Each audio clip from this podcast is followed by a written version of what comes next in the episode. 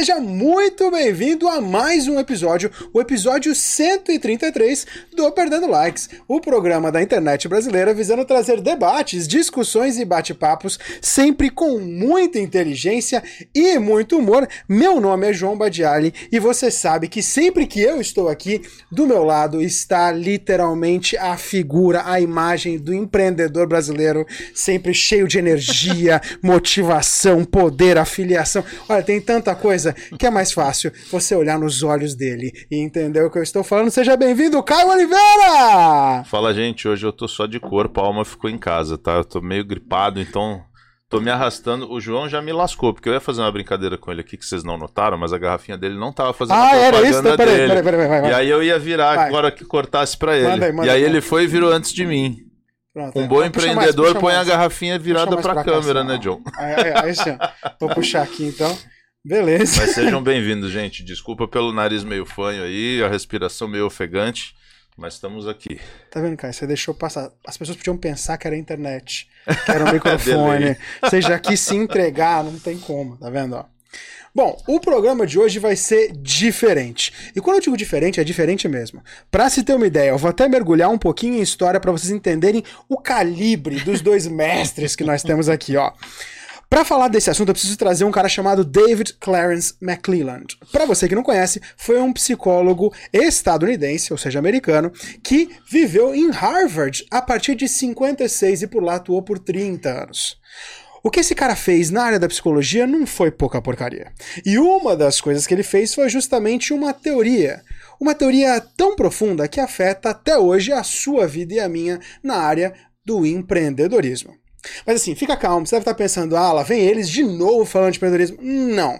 Hoje a gente vai falar de uma coisa um pouco maior. Vai falar dos desafios de empreendedores, mas talvez esse empreendedor não seja tão profissional assim como você está pensando. Talvez você passe por muitos desses desafios, assim como nós, aqui todo dia, seja no Brasil ou em qualquer outro país. Para se ter uma ideia, qual seria a motivação de um empreendedor?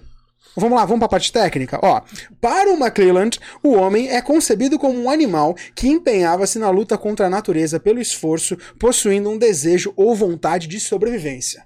No caso do meio do Caio, aí sim é vontade pela burrice mesmo, porque ele não consegue evoluir por muito tempo. O interessante é, mesmo assim, a gente busca a motivação, que vem de onde? E o pior, vai para onde? Isso eu não sei, mas o que interessa é você saber canalizar. E para canalizar, aí sim, somente com esses dois aqui, para começar, obviamente, porque eu sou um, um gentleman, eu vou falar dela.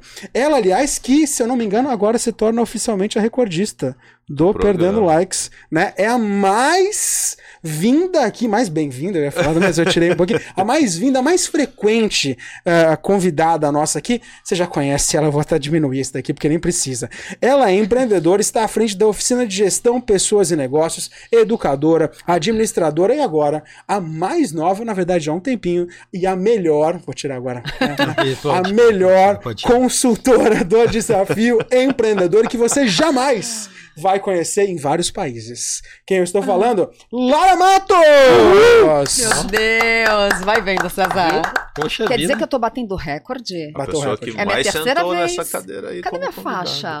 A gente, a gente mandou vir uma coroa. vai- um bottom, bottom, bottom. Tem que um bottom. Bottom é- Bottom é muito play center. Não, Meninos, é um prazer, mais uma vez, obrigada. Muito obrigada pelas palavras, Que isso, João. que e isso. bora lá falar de desafio. Tão estranho, ela falou João. É que dá- Eu chamo o Bad. É, então, é estranho. Vou falar João também. Agora, agora você deve ter visto essa figura aqui do lado. Alguns chamariam de Marcelo Antoni da nova geração. Outros, talvez, de George Clooney brasileiro. Mas não. Esse cara aqui, na verdade, é o Highlander. E é o Highlander justamente da área do empreendedorismo. Pra você ter uma ideia, ó. Ele começou a atuar justamente nisso aos 20 anos de idade. E aí você deve estar pensando, bom, deve ter começado com um negócio pequeno, talvez 1,99, uma farmácia de esquina. Só que não. No caso dele em específico, ele assumiu os negócios negócios da família, que eram ligados nada mais nada menos do que à agricultura e à pecuária no estado de Goiás. Quer dizer, imagina você que tem dificuldade para cuidar do seu Yorkshire. Ele cuidava de cabeça de gado. É uma outra realidade. O curioso é que por 20 anos ele empreendeu não só na fazenda, mas também em outros negócios, e não foram poucos, foram vários. Para você ter uma ideia, ó, livrarias, videolocadoras, distribuidora de gás, eletrizadora, indústria de refrigerante, concessionária de motos, boate. Não, não. boate não pode. Outros segredos aí também. Ele teve muito negócio. E foi justamente nesse processo que ele acabou se tornando uma das pessoas fundamentais na área de educação empresarial, atuando, dentre outros lugares, num dos cursos mais famosos, que acabou gerando o que tem hoje com o Desafio Empreendedor. Atualmente, esse cara aqui, além da pecuária, é proprietário da Aliança Consultoria e Treinamentos e coordena em São Paulo, Rio de Janeiro e Rio Grande do Sul, tudo no mesmo fuso horário, no mesmo dia, porque ele é assim, o Desafio Empreendedor, que só nos últimos 15 anos já atendeu mais de 20 mil empresários em 18 estados brasileiros, além dos Estados Unidos, Portugal, Angola e Itália. Eu estou falando dele. Então, César Henrique! Vamos lá. E, e hoje vamos falar sobre desafio, né? Ah, não, Obrigado, religião, não é religião? Ah, não, não, religião não. Mas vamos lá. Obrigado pelo convite. Prazer estar aqui com vocês, né? Prazer estar com a Lara, que a gente Sim. divide tantas atividades aí, né? E vamos dividir um bate-papo hoje, vai ser legal. Bora. Falar do que que movimenta o nosso país, né? Que são é empreendedores que são é, motivados por se desafiar a cada dia, né? E conseguir gerar os resultados que, putz, que leva eles onde eles estão e um monte de gente que depende deles. Gosto de dizer que empresários resolvem os problemas deles do monte de gente que está em volta. Nosso país inteiro. Vamos bater um papo sobre isso aí. Vai ser eu legal. gostei disso. Você não tá com inveja do media training dele? Porque total, né? duas frases deu um rumo pro nosso programa que eu, em quatro minutos falando, não consegui. É, dá um rodinho no coração, não dá? Vamos, vamos, vamos dar uma surra nele. Eu tô me sentindo tão mal. Bom, você já percebeu que o programa de hoje vai render. E, já que você sabe que vai render, por que não, então, nos dar a força no nosso desafio, que também é empreendedor, mas é muito mais... É, coeficiente intelectual. No nosso caso aqui, ó, a gente tem algumas páginas que a gente pede para você seguir. Então, ó, aproveita, dá força pra gente. Ó, a primeira delas, a gente está ao vivo toda segunda-feira, sempre na Twitch e também aqui, ó, no YouTube. Lembrando que no YouTube nós estamos com 975 inscritos. Estamos na campanha mil inscritos até 2038. Então a gente precisa de você, porque a campanha começou faz tempo. Então a gente está renovando a cada momento. É, a gente precisa de você, então, Vamos ver se a gente bate hoje esses mil. Por favor, com dois convidados desses a gente precisa. Lembrando que nós também temos aqui ó, a nossa página, tanto no Facebook como também no Instagram. E os cortes dos melhores momentos do nosso papo de hoje vão lá para nossa página do Instagram. E se você quiser curtir o programa já de maneira auditiva, você também consegue acessar aqui ó, a nossa página no Spotify. Você consegue sempre curtir os melhores momentos. Então, ó, inscreve, sininho, notificação, fica por dentro que o programa de hoje vai render e vai valer a pena pena para você. Uh, ah, para começar com vocês, então, vocês estão sempre resolvendo o desafio empreendedor dos outros. Então eu quero jogar, quero inverter essa rodada. Qual que é o desafio empreendedor de vocês? Nossa, quem começa? Nossa, eu carreguei vai isso você, daqui, Vai você, que eu tô pela terceira desafio. vez, eu já, senti, eu já senti que é um adeus. Muito tipo, já bati o recorde. Pronto. Então bora. Será que, foi, será que foi isso? Cara, mas eh, quando eu pergunto assim, qual que é o nosso maior desafio, né? Hum. Na verdade, quando, quando eu penso na minha vida hoje de empreender, né? É, o que eu tenho é uma empresa, né? Uhum. Eu mexo com pecuária no norte do Mato Grosso ainda, tenho fazendas lá, né? Funcionários, as coisas precisam andar lá. Mas hoje eu diria que 99, 95% do meu tempo é o desafio empreendedor. Então se trata de uma empresa. Hoje a gente tem um programa, igual você, você disse aí, além do Brasil, em quatro outros países, né? E, e onde tem um monte de gente trabalhando, envolvendo um monte de gente. Então, assim, o nosso maior desafio é quando a gente começou lá atrás com, com o Paulo, que é, que é o idealizador desse programa, que está em Goiânia, que, de quem eu sou sócio, quando a gente começou isso, cara, a gente pensava assim, atingir alguns empresários, fazer diferença para um pouco de gente. Cara, daqui a pouco a gente começou a pensar que isso podia alcançar outros estados, e aí agora a gente pensou que podia alcançar os Estados Unidos, e agora a gente precisa é, que alcançar alguns países do mundo, né? Então, a, a, aquela galerinha ali de 3, 4 no começo, hoje, consultores são mais de 80, são mais de 200 pessoas envolvidas nisso. Caramba. Então, isso é uma empresa, isso é um negócio. Né? O que, que a gente vende? Cara, a gente vende conhecimento, a gente, a gente entrega conhecimento, mas o que a gente vende não é isso. O que a gente vende, é, é, é na verdade, é o resultado positivo de quem está na outra ponta. Então, assim, qual que é o nosso maior desafio? Cara, é fazer essa roda. Hoje tem uns nomes bonitos aí que o pessoal fala, mas vocês vão ver que ao longo da conversa a gente dá a roça, é muito simples, né? então, ah, quero que meu negócio alavanque, né? Tem uns nomes bonitos, escalar o nosso negócio. Cara, o que a gente quer é atingir o mundo inteiro e atingir o Brasil inteiro, assim, a um nível de impactar a maior quantidade que a gente conseguir de, de empresários pequeno, grande, não importa. A gente tem cliente que fatura 20 mil por mês, a gente tem Faturar? cliente que fatu faturava. E a gente tem cliente que fatura alguns milhões por mês. Entendeu? Então o que a gente quer é que todo mundo, não importa onde esteja, vá para um nível maior. E a gente sabe que muitas vezes essa é a solução para a vida do cara, para a vida da família do cara, para a vida de quem trabalha para o cara, é, para a vida de quem é, fornece para o cara, compra do cara, do cara que eu estou querendo dizer, homem, mulher, não importa, e um empreendedor né? Que é a mola mesmo que faz as coisas todas funcionar. Então, é, respondendo, qual é o maior desafio de vocês? Cara, sustentar a minha família, ganhar dinheiro com isso, né? Ou ganhar dinheiro, é, a gente faz esse negócio, é, faz né? parte do nosso propósito, mas a gente quer ganhar dinheiro, né? É, empresas funcionam para dar Dinheiro. As pessoas não gostam, tem problema com essa palavra dinheiro, né? Não, a gente gosta de dinheiro, rapaz. É gosta de dinheiro, gosta de é ganhar do dinheiro. Do mal? Não, não é. é. do bem, cara. Dinheiro é um negócio do bem. Olha quanta gente a gente pode ajudar tendo dinheiro, né? Então, gente que não gosta de dinheiro não consegue nem para si que dirá ajudar os outros. Mas enfim. É, então, assim, é, qual o nosso desafio, né, cara? É gerar resultados positivos para a gente, ajudar a maior quantidade de pessoas a gerar resultados positivos para si e para outros.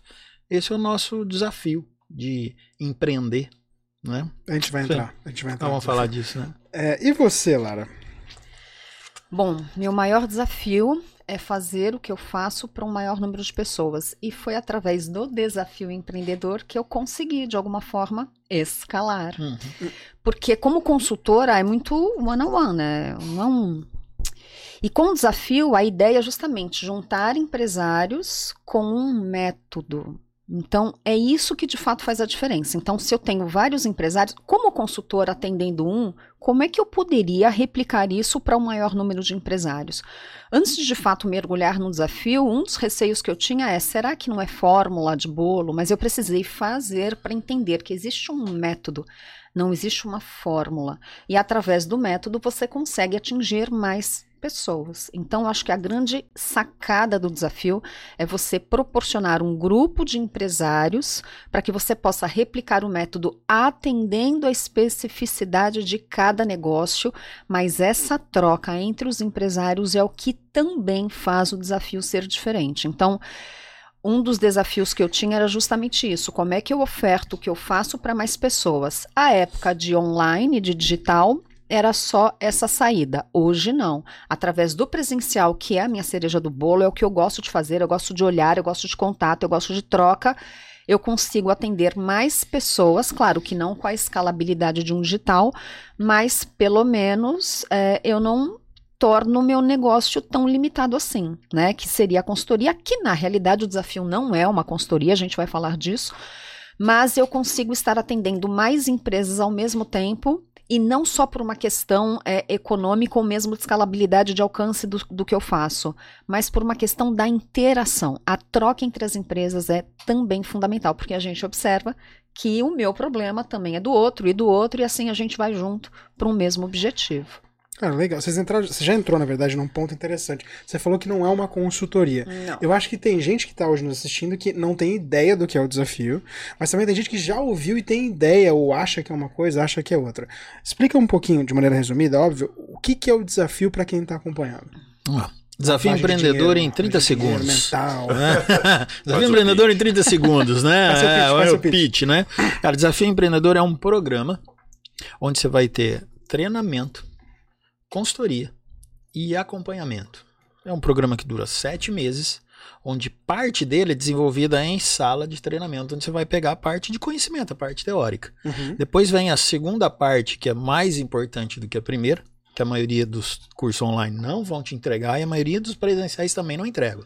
Que é um consultor que teve que você, em sala de aula, construindo alguns conhecimentos e conceitos, vai lá dentro da sua empresa, ombro a ombro, para falar: você viu aquilo lá é legal? Para você é assim. Agora imagina, você vai falar para o dono de um posto de gasolina, para você é assim, para o dono de uma padaria, para você é desse jeito para dono de uma loja de roupa para você desse outro jeito. O mesmo conceito, como o Lara disse, sendo aplicado para todo mundo. E só isso aí já seria sensacional. Você, pô, esse cara vai lá na minha empresa, vai, esse cara vai lá na, na sua empresa, junto com você, né? Aí vem a terceira parte que ainda é melhor do que a segunda. Então, o, o desafio empreendedor nunca deixa de melhorar, né? A segunda é melhor que a primeira, a terceira é melhor que a segunda. A, a, a terceira parte é justamente um acompanhamento disso como são sete meses e tem um treinamento por mês e uma consultoria por mês, cara, o que se faz entre um mês e outro? Então você vai ter esse mesmo cara que te deu o treinamento, que fez a consultoria com você, te acompanhando. Fez o que tinha que ser feito? Teve o resultado que você esperava ter? Já fez isso? Fez aquilo? Empresário no dia a dia, muitas vezes ele, ele tem tempo, arruma tempo para cobrar os outros. Mas às vezes ele não é cobrado. E muitos resultados não vêm porque ele não tem quem cobre. Entende? Então o desafio vai fazer isso também. É, injetar conhecimento, são comportamentos empreendedores, colocar isso no dia a dia da empresa dele, adequado ao negócio dele, e depois de alguma maneira acompanhar e cobrar se essa implementação está sendo feita, né? Porque um comportamento mudado não muda, é que nem o cinto de segurança. Você acostumou a pôr o cinto de segurança, você não precisa mais pensar em colocar. Então, comportamento empreendedor que gera resultado é assim também. Depois que você acostuma a praticar um comportamento, aí você vai continuar praticando ele uh, pro resto da vida. Né? Então, Desafio Empreendedor é um programa que faz essas três coisas ao longo de sete meses, que ninguém muda pro dia da noite, né? Lá no Mato Grosso tem um verbo, o pessoal que é do Mato Grosso fica bravo comigo. Não é no Mato Grosso, lá onde eu tenho fazenda, lá tem um verbo que é desmudar. Já ouviu falar disso? Não? Desmudar? É, comportamento você muda, depois desmuda. Entendeu? Nunca tinha ouvido essa. Essa pra mim é a primeira. É uma brincadeira, o pessoal não fala isso lá, não. Entendeu? Mas às vezes você muda o comportamento, mas com o passar do tempo você volta ao que era antes. Né? Então, agora, se você pratica ele durante um certo tempo, você não volta mais ao que era antes, vira hábito, né? Então, o, o fato do desafio empreendedor do programa durar sete meses é para você, de alguma maneira, criar esse hábito e continuar fazendo isso. Né? É. E assim, não necessariamente falando do programa, tá? Porque, ok, nós estamos aqui para isso, mas, assim, o que, que eu levei com o desafio? Eu, Lara, como profissional. Eu estou aprendendo, né, gerúndio, porque ainda é algo meu, a ser menos técnica, e eu sou formada em ADM, com MBA, então você fica muito preso nos conceitos de administração, e aí quando você está com o cliente, aquele tecnicês, e Cara, não é bem sobre isso. Negócio não é sobre isso. E mais prática. Muito mais prática, porque simples. Não tem firulas. Então eu percebi que no meu negócio, na minha vida, eu tô mais prática sobre o que que a gente tem que olhar. É isso, ponto. E também menos técnica.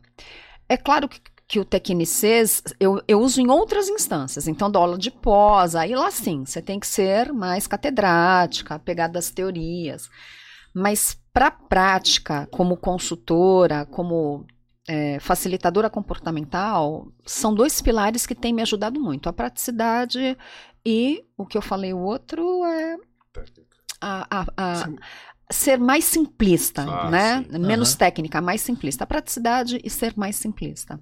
E eu acredito que isso é. se reverbere nas pessoas que passam pelo processo, entendeu? Sem dúvida. Mas assim, vocês trouxeram uma coisa interessante. Senhora, você até falou da, da questão do, de você cobrar o empreendedor de algo que ele não tem alguém acostumado a cobrar. Você agora traz a questão de ser uma coisa simples, é sem firula, é chegar lá e fazer o que tem que ser isso. feito. Dá a entender que o que tem que ser feito é relativamente básico. Uhum. Não estou falando de aplicação, estou falando Sim. de noção. Consciência. Se é tão básico e se esse conhecimento está tão disperso na sociedade, vamos falar de cena, uhum. por que, que os empreendedores em grande escala não fazem isso? É, por que não? Gostei, obrigado. Muito obrigado. E assim a gente encerra o programa de hoje. É a simplicidade. olha, olha pra você ver essa questão da simplicidade. Vamos lá. É, cara, simplesmente não fazem. A gente diz que durante o programa a gente vai fazer, vai, fazer assim mesmo, goela abaixo. Tem muito lance de coaching, não. A gente fica goela abaixo, entendeu?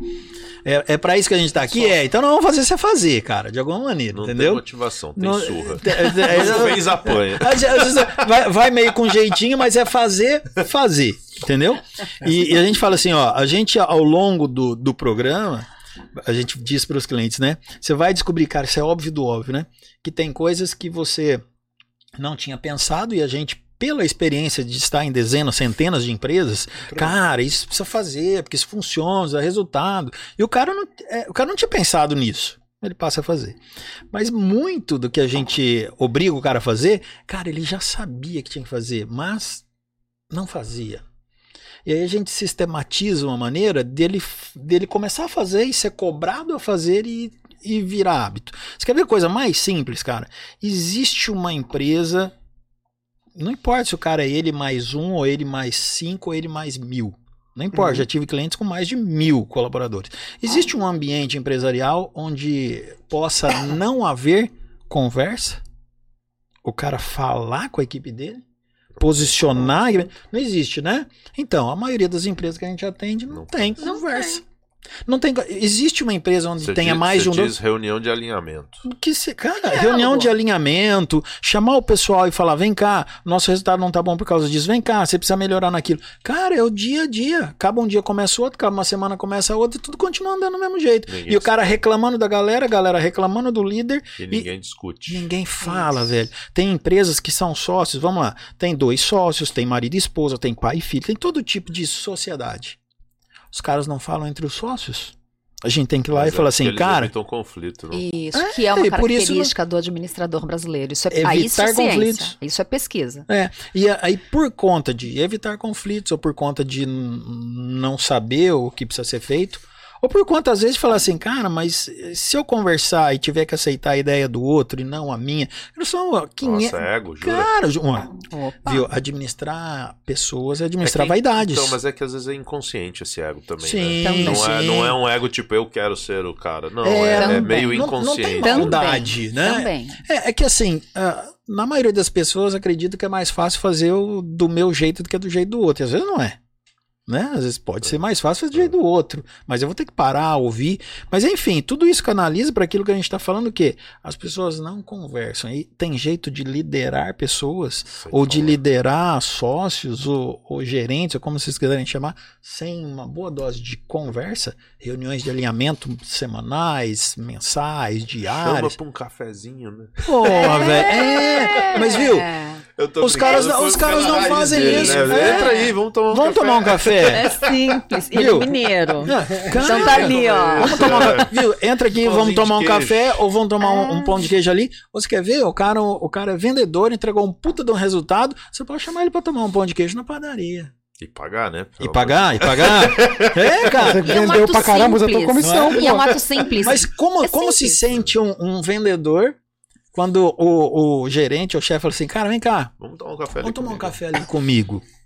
E paga o pão de queijo, o café pro cara e troca uma ideia e tal. Cara, esse cara volta pra empresa, cara, moendo, roendo. Que resultado você acha que ele vai ter no mês que vem? Melhor. Entendeu? Então isso é tudo conversa. Então, a- a- quem é que não sabe que em ambientes empresariais você precisa ter conversa? Todo mundo sabe, mas não Mas faz. não faz. E aí, quando a gente parte do princípio de que tem que fazer, é técnica. Então, eu poderia dar mil planilhas, eu poderia dar mil teorias, mil fórmulas, mas não é sobre isso. Resultado de negócio é comportamento. As pessoas sabem que tem que vender, elas sabem ticket médio, elas sabem precificar. Não, não sabe, É aprende. isso vai no falar, YouTube, joga um vídeo. Mas é que tá, o que eu tô dizendo é que essas questões técnicas o YouTube te dá, Aprende, o sim. Google te dá, Hum, a sim. Barça. Não Fazer. falei isso? Não falei isso. Ela falou, eu ouvi, eu ouvi. Ela falou a assoprou no meu ouvido. Ô, Barcelona. É, nem Barcelona. sei o que é. O Barça, ela o falou, Google o Barça. dá, o YouTube te dá. Agora, comportamento você não compra. Você desenvolve. Então, à medida que você desenvolve comportamento, aí eu me debruço sobre o que precisa ser feito. Aí que seja uma planilha, que seja um acompanhamento, que seja uma estratégia. Mas é comportamento. Não conversar é comportamento. Não fazer é comportamento. Fazer é comportamento. Então, na realidade, o resultado de um negócio é sobre a estratégia que você vai criar, mas estratégia está baseada no comportamento, não é uma questão meramente técnica, entendeu? Então, as pessoas elas sabem, porque elas são informadas, mas não fazem. E aí, ok, o que, que justifica um comportamento? Aí a gente vem para as questões que fazem com que as pessoas fujam, que é uma delas você falou, que é evitar conflitos.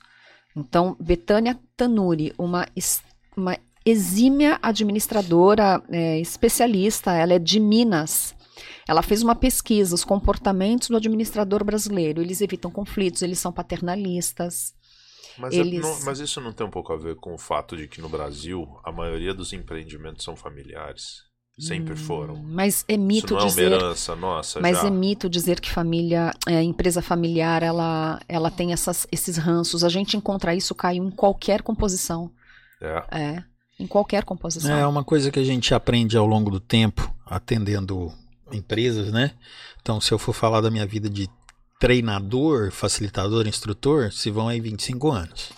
Se eu falar de consultor, se vão 20 anos, né? E uma. eu falo assim, cara, e a verdade absoluta? Cara, a verdade absoluta é que não, Não existe. existe. padrão, velho. É. Entendeu? Não existe padrão. É assim, a gente vai encontrar as coisas diferentes nas mais variadas empresas, né? É, nenhum padrão, César, nenhum. Cara, tem um padrãozinho que a gente encontra, entendeu? Que é, problemas com pessoas existem em quase todas. E aí, inteiro. o que você está tá falando assim, será que não é um pouco dessa herança? Cara, o fato é que a maioria das empresas são de fato familiares, né? Ou passam de geração em geração, enfim. É, quando eu falo familiar, inclusive, é, por exemplo, eu vou abrir uma empresa. A composição básica para quem vai começar Aham. é tipo, mulher, trabalha comigo. Comigo. Filho, filho vem. ajuda. É, O irmão que precisa. É, é isso. É, O- é disso que eu o tô tio que dizendo. eu quero não ajudar. necessariamente de que, ah, eu herdei do meu pai, não isso. sim, mas, sim. pô, o cara abre uma oficina mecânica. Aham. Quem é o cara mais barato que ele tem pra ajudar ele ali? O filho. É, o irmão Aí mais ele faz o novo. quê? Puxa, Isso, puta, meu irmão isso. tá meio paradão, pô, Aham. vem pra Sim. cá. E é isso, cara. Cara, isso, isso em, em certo nível vai dificultar um pouco mais a comunicação. Mas em É. contrapartida você tem cases de sucesso. Sim, não, né? não, Tem, sem dúvida. né? Sem dúvida, mas essa questão até de ser. Porque aí quando entra alguém de fora, Aham. o laço interno já é muito familiar. né? Aham. Então acaba que essa pessoa entra meio que abraçada pela Sim, família. Ela sim, não entra, tipo, sim. como uma. um- um- É verdade. uma E- e- indústria que é um número, entre aspas, ali, É. de pessoas trabalhando. Relações é são menos profissionais. Faz sentido. E, e em, algum, em algum momento isso se torna menos profissional, menos técnico. Né? Você vai usar menos gestão porque você quer ajeitar as É, coisas ali, né? Isso com certeza atrapalha. Mas como, como a Lara falou, tem cases assim sensacionais de empresas familiares que dão super certo. E quando é que dão super certo? Né? Quando eles conseguem separar um pouco as coisas e ter de fato uma gestão Sim. né? É, pessoas certas nos lugares, nos lugares certos. Eu venho de uma família, olha que interessante, né? Meus tios têm uma grande rede de supermercados e hipermercados agora no, no interior de São Paulo lá, né? E, e assim, pô, tem uma honra danada de falar da, da, da família, né? Assim, construíram um, um império, sim, partindo do nada e zero estudo, que aliás é um outro mito também, né? Que O o cara tem quanto que ser super formado. é, e tal, né? Então a, a verdade é o seguinte: ajuda, mas não garante, entendeu? Então É. você não vai dispensar nada que ajuda, porque eu sei que tem um Até monte assim. é o que vocês acabaram de falar é comportamento. Isso É. aí, Isso né? não tem a ver com conhecimento É. Necessariamente e outra. Conhecimento se adquire com o tempo. Com o Sim. tempo, né? E eles, assim, ao longo da evolução, a empresa cresceu demais, eles começaram a trazer gente muito fera, né? De grandes redes para estar juntos com eles, para a empresa dar outro nível, né? E aí vem a questão de sucessão familiar, mas a grosso modo, é, estabeleceram um conceito lá que a, a segunda geração é, não poderia trabalhar na empresa salvo é, esse filho, esse neto já fosse formado na área e tivesse trabalho, ter experiência profissional fora. Outro lugar. Ah, você quer trabalhar Cara, é no incrível. marketing da empresa? Beleza. Você, você é formado em marketing, já trabalhou em uma agência de marketing? Não. Já, então, não. vai não, primeiro. não. Vai ter um patrão Entendeu? primeiro. Ou então vai fazer outra coisa Até que você quiser, né? Graças a Deus o que você vai ter aqui depois, É, né? Porque isso senão aí. você não vai saber. É, cara, não, não tem mais do que, eu diria que hoje, de uma família muito grande, não tem mais do que umas quatro ou cinco pessoas trabalhando na empresa. Entendeu? Então, todo mundo vive muito bem dela, né? Mas assim, é sa- saber separar o que, que é família e o que, que é aptidão para tocar um negócio, Sim. né? Então isso é, é fundamental. Em ambientes familiares, se não conseguir separar, vai dar com os burros na água. Quando, quando consegue separar, as coisas Sim. andam bem, como a gente vê num monte de É, lugar. Em geral, eles têm objetivos muito claros. Entendeu? Os Os- empreendedores. é, é, mas esses que têm a família trabalhando junto e que são empresas que viraram, digamos, né? Viraram a mesa. Então eles têm objetivos muito claros. Se a gente tem objetivo claro, então você é meu irmão, eu sei o que de fato é o seu cargo, sua função, sua responsabilidade, eu também. Ele é meu pai, não, tô brincando, ele é meu tio. ele é meu primo, enfim. Então, na realidade, as pessoas assumem os seus devidos papéis. O objetivo é claro, a gente sabe onde quer chegar. Não é um aglomerado de. Como é que a gente fala? De puxadinho, né? Vem o primo, É. vem o tio e tal. Enfim, um exemplo clássico no Brasil é a Ambev. Os filhos dos donos da Ambev não podiam, até então, me disseram que isso já mudou, trabalhar na Ambev. Não podiam. Parece que agora flexibilizou, Mas é mas porque a Ambev também tem uma gestão um pouco diferente. Não, não eles, eles têm um, um- um- Os donos ainda atuam. Ou eles trabalham com aquele sistema de comissão, presidente, conselho. Conselho. conselho. Porque É, aí quando, quando entra uma está. outra galera ali que, É. que, que envolve, fica mais difícil dele simplesmente pegar o filho e falar: Ó, meu filho vai Sim. ficar no É. marketing. É, eu não sei te responder É, é. isso, mas pouco é, eles diferente. eram extremamente atuantes, né? Sim. Até a- o lançamento do livro, que é o Sonho Grande, eles eram extremamente atuantes. Agora eu não sei como é que está a estrutura. Mas, por exemplo, é, e por que, que ele não- eles não podiam? Porque eles não queriam que de fato fosse por condições familiares e Uhum. sim por meritocracia. Então eles teriam que de fato apresentar alguma qualificação para determinada função, desde que tivesse necessidade. Sim. Eles eram muito claros nisso. É só um, um exemplo. Uhum. Eu queria até trazer aqui, avisando inclusive para vocês, quem quiser mandar pergunta, inclusive Alcemir Castro, obrigado por você já ter mandado pergunta. A gente tem aqui salves de Indaiatuba, tem de vários lugares aqui. Tem até um Você é Fera Pai, que eu achei muito fofinho, eu Pai? de falar. É, não sei se deve ser pro Caio. Mas, assim, mas teve alguns comentários aqui. Se você quiser mandar pergunta no chat, já tem ali um espaço especial para você poder mandar a sua pergunta específica para Lara e pro César. Se quiser também perguntar coisa pro Caio, fica à vontade. Ele tá aí para vocês. Agora, vocês falaram muito de comportamento. E aí eu até separei aqui uma passagem que eu acho muito bonita, que fala assim que as pessoas só mudam em quatro estações. Quando elas estão machucadas o bastante que elas têm de, se- de mudar, quando elas veem o bastante que elas se tornam inspiradas para mudar, quando elas aprendem o bastante que elas querem mudar, ou quando elas recebem o bastante e que elas conseguem mudar. Comportamento é sempre e 100% alterável? Quer dizer o Nossa. seguinte, será que não chega num ponto que ele fossiliza e fala, putz, ferrou, cara? Eu, eu acho que eu consigo começar. Aham, Manda, vamos manda, lá. manda. Eu pensei quatro estações, pensei que era primavera, vou- verão, outono e inverno. Eu vou trazer só duas, né? Olha o meu lado mais simplista agora. Vou trazer só duas. Manda. A mudança se dá no amor e na dor. Né? Ai. Então, não quatro estações. Mas qualquer aprendendo pessoa... contigo.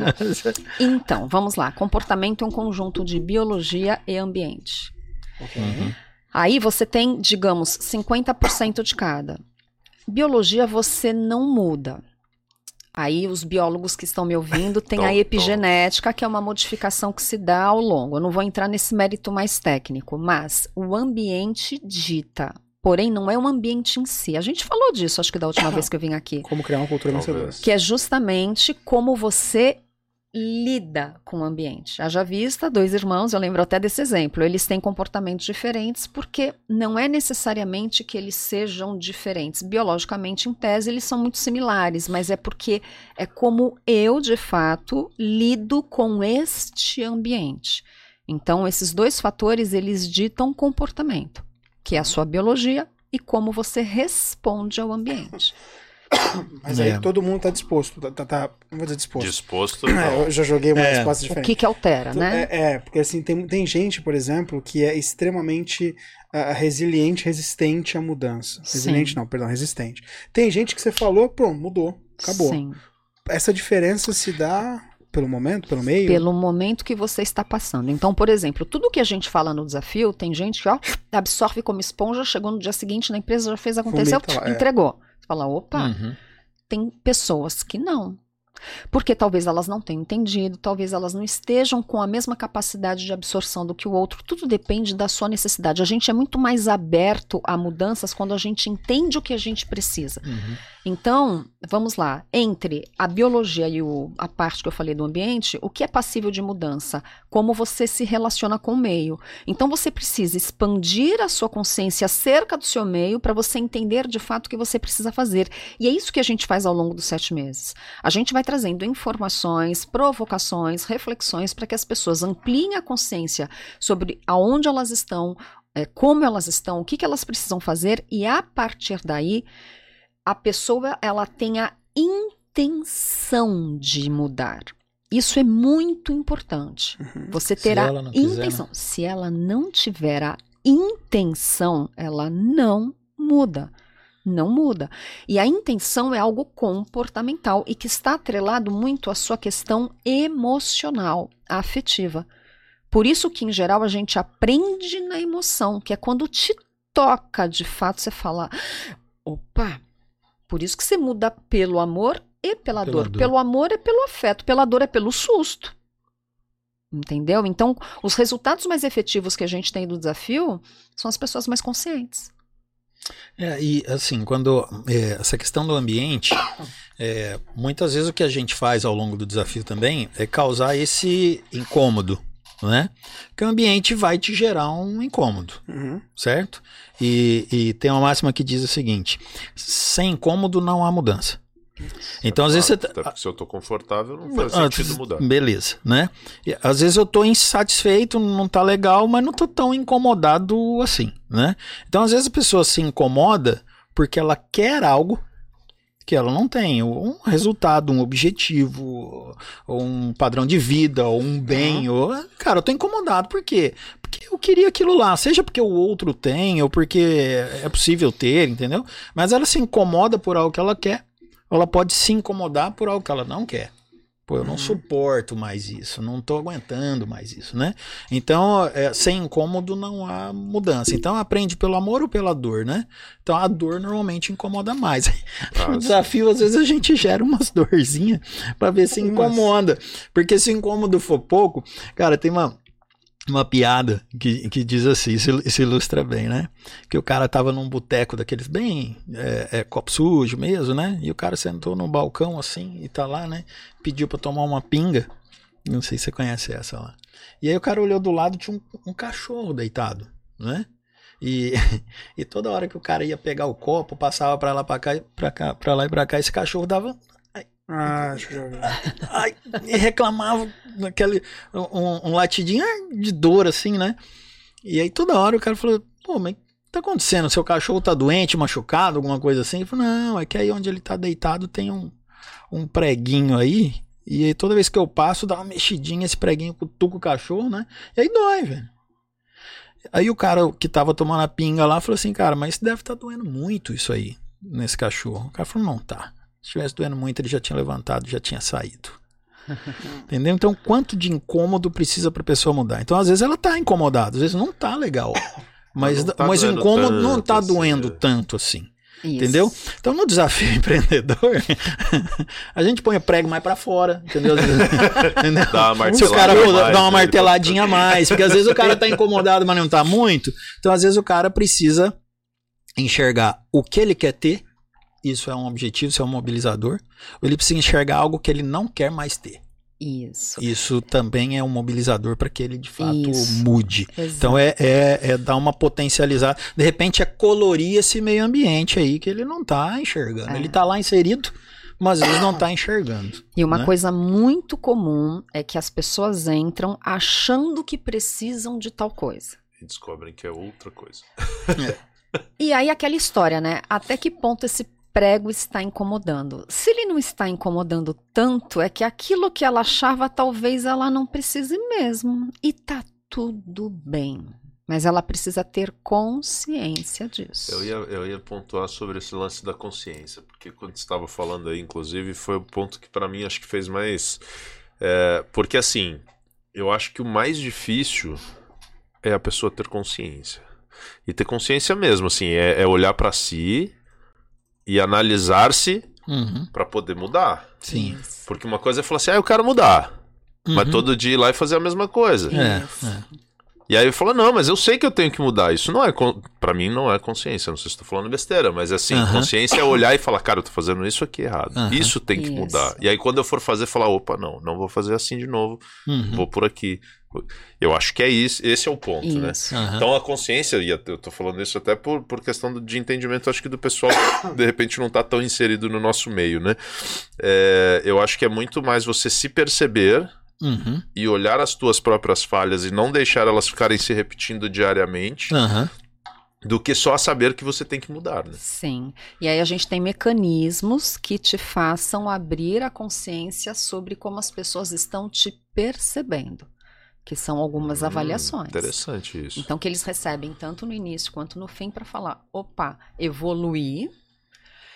E no início justamente para que a gente já abra esse gatilho da consciência. Uhum. Olha, é assim que você se vê, é assim que as pessoas te percebem. E aí? Fala é, pra mim. Então, eu Tá acho que, gost- essa, eu acho que tá essa é a parte mais dolorida, né? É, porque tem, tem, tem duas ferramentas. Tem uma que a gente. O, o cara mesmo forma um perfil dele mesmo. Fala, cara, você é isso aqui, ó. É isso mesmo que você é? Cara, é. Poxa vida, hein? Vocês têm uma bola de cristal? Não, você é uma avaliação técnica. Você- Foi você mesmo que respondeu, você é isso aqui. Mas deixa eu falar pra você. Normalmente as pessoas que têm sucesso, e quando a gente fala sucesso, não é um grande industrial, não é um Milionário. multimilionário, não é isso. Eu gosto de dar um exemplo assim, cara. Você anda numa uma rua no centro, nós estamos aqui em Santos. Você anda numa rua em Santos, você vê duas lojas de sapato, uma bombando, crescendo, e a outra não vai pra frente. Qual a diferença entre as duas? Em uma tem um empreendedor de sucesso e na outra não tem, é fato, entendeu? Onde tem um empreendedor de sucesso, as coisas é, elas caminham, não tem jeito. É o mesmo mercado, é o mesmo cliente, é o mesmo produto. Sim. Cara, a mesma que que um- economia. tudo. Por que, que um vai e não vai? O outro não vai. Cara, você pega. Hoje não existe mais isso, né? Mas você pega dois moleques que andam na rua com carrinho vendendo picolé, né? E, e eu adoro esses picolé, picolé de gelo, sabe? Sim, Você- sim, sim. Três, quatro chupadas já ficou branco já o negócio, entendeu? Mas não tem problema. Desde pequeno eu gosto muito disso aí. E aí, eh, pesquisas, né? Eu- se eu ver um moleque com carrinho de picolé, ou um velho com carrinho de picolé, não tem problema. Eu pergunto, quantos picolé você vê no dia? É pesquisa, né? e eu já vi moleque responder que, vem, que vende 30, 40 picolé num dia. Já vi moleque falar que vende 200. Qual a diferença entre os dois moleques? Cara, os mesmos comportamentos, velho. O comportamento que separa os dois donos da lo- de loja de sapatos são os mesmos comportamentos lá. Sim. Entendeu? Então, assim, o comportamento vai, vai fazer diferença no resultado que o cara tem. Agora, se você não enxergar esse resultado e não focar nesse resultado, dificilmente você vai mudar. Porque a mudança vem a partir daquilo que você quer alcançar, o que a gente estava dizendo. Né? Então, assim, é, o que você precisa fazer, o que a gente faz é estimular essas mudanças a partir do cara enxergar. Então, o que eu estava dizendo é o seguinte: a gente entrega uma avaliação para o cara, ó, você se enxerga assim, mas deixa eu dizer, quem tem sucesso costuma ser assim. Mas você tá falando de disc, VAC, essas coisas? Então, Por exemplo, DISC é uma ferramenta. Só que não adianta só você entregar pra um, um DISC pro cara e falar assim: você é assim, ah, sou mesmo, pô, legal. legal, beleza, você acertou. O que a gente faz no, no desafio é entregar pro cara como se fosse um gabarito de um estudo. Você precisaria referência. estar mais pra esse Você precisava estar assim, velho. Isso aqui você tem, esse outro aqui você não tem. Então o cara começa a tomar consciência de, pô, então eu sou mesmo bom nisso? Pô, mas nisso aqui eu não sou muito, não. Ah, nem quero ser. Ah, você não quer ser? Tudo bem, mas Contrata quem tem alguém. sucesso é, tá bom, filhão? Então é isso Ah. aí. E uma outra coisa que a gente faz, que aí machuca um pouquinho mais, eu prego mais pra fora, é o seguinte: não tem nada a ver com, com, com DISC, é uma outra avaliação que a gente mostra pro cara como as pessoas enxergam ele. As pessoas que ele convive, cara, as pessoas te enxergam desse jeito. E às vezes o cara fala assim, mas eu não sou assim.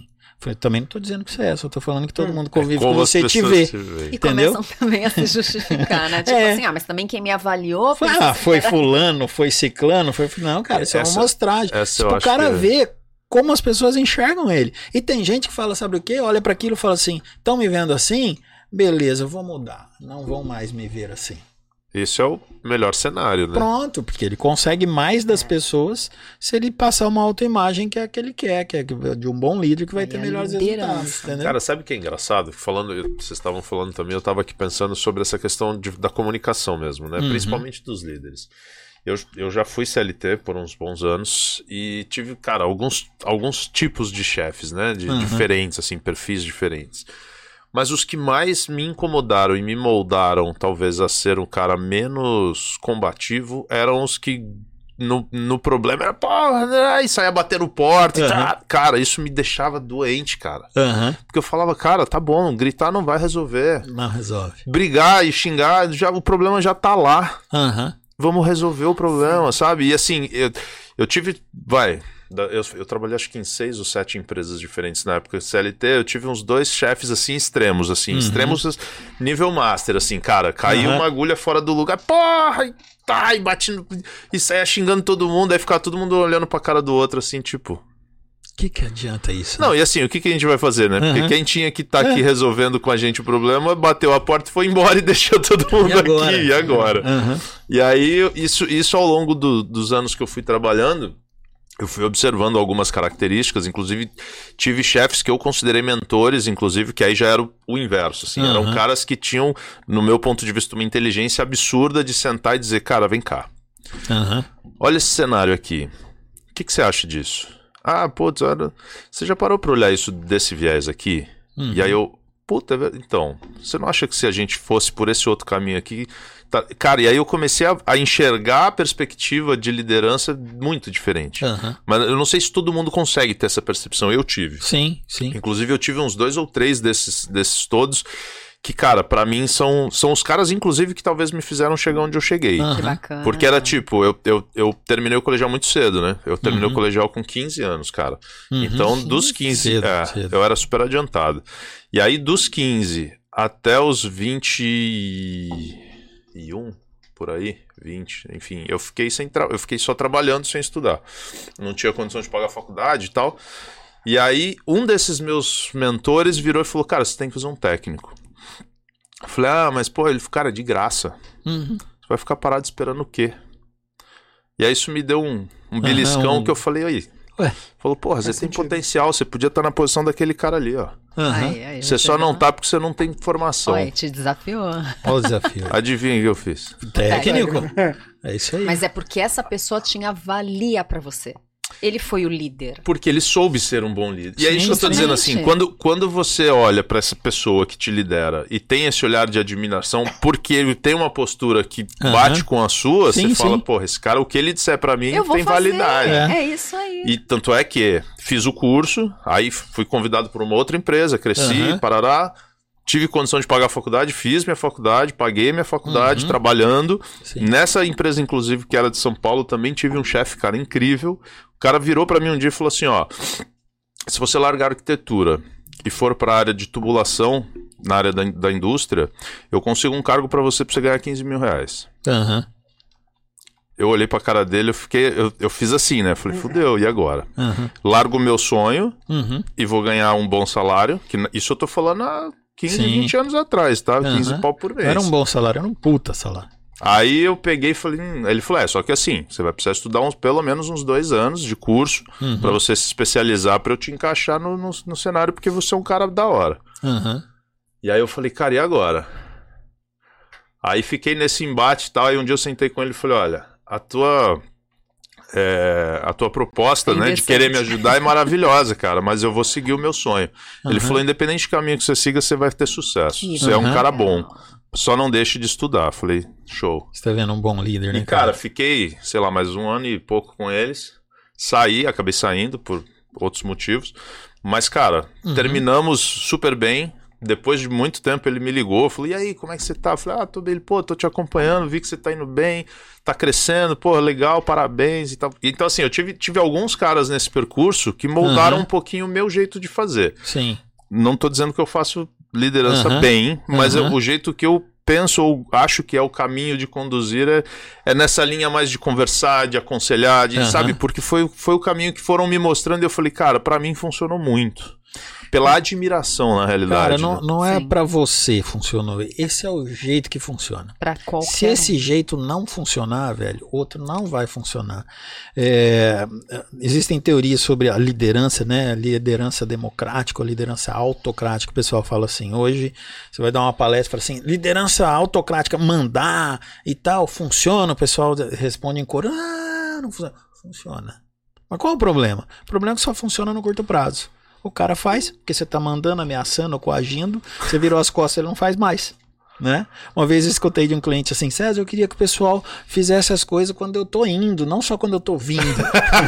É, porque, tipo, ele tá chegando. Chega, vai, chega, vai, vai. corre, faz, né? Falei, Cara, bicho, isso é o seu, seu tipo de liderança, velho. É. Entendeu? Você precisa mudar. Então você teve bons líderes e com certeza hoje você é um bom líder também, porque isso Espero que é, cara, isso é escola. Não tem jeito, a gente aprende. Mas sabe o que, que dói na gente, consultor? É que muitos empresários e líderes, eles não pensam dessa maneira aí. Né? É, um, é, um, é um ponto importante que a gente toca. Mas Os eu caras é têm um traço medo de de. personalidade, É. não é? Não, cara, muitas vezes é, é, é medo de, de ensinar, medo de que o Nossa. outro crê. É. Cara, não, o não, a gente eu conta sei, no dia eu a sei. dia. Eu tô falando entendeu? nossa porque eu acho isso tão absurdo, cara. Cara, eu sou um é, cara tão é. professor. Pois é.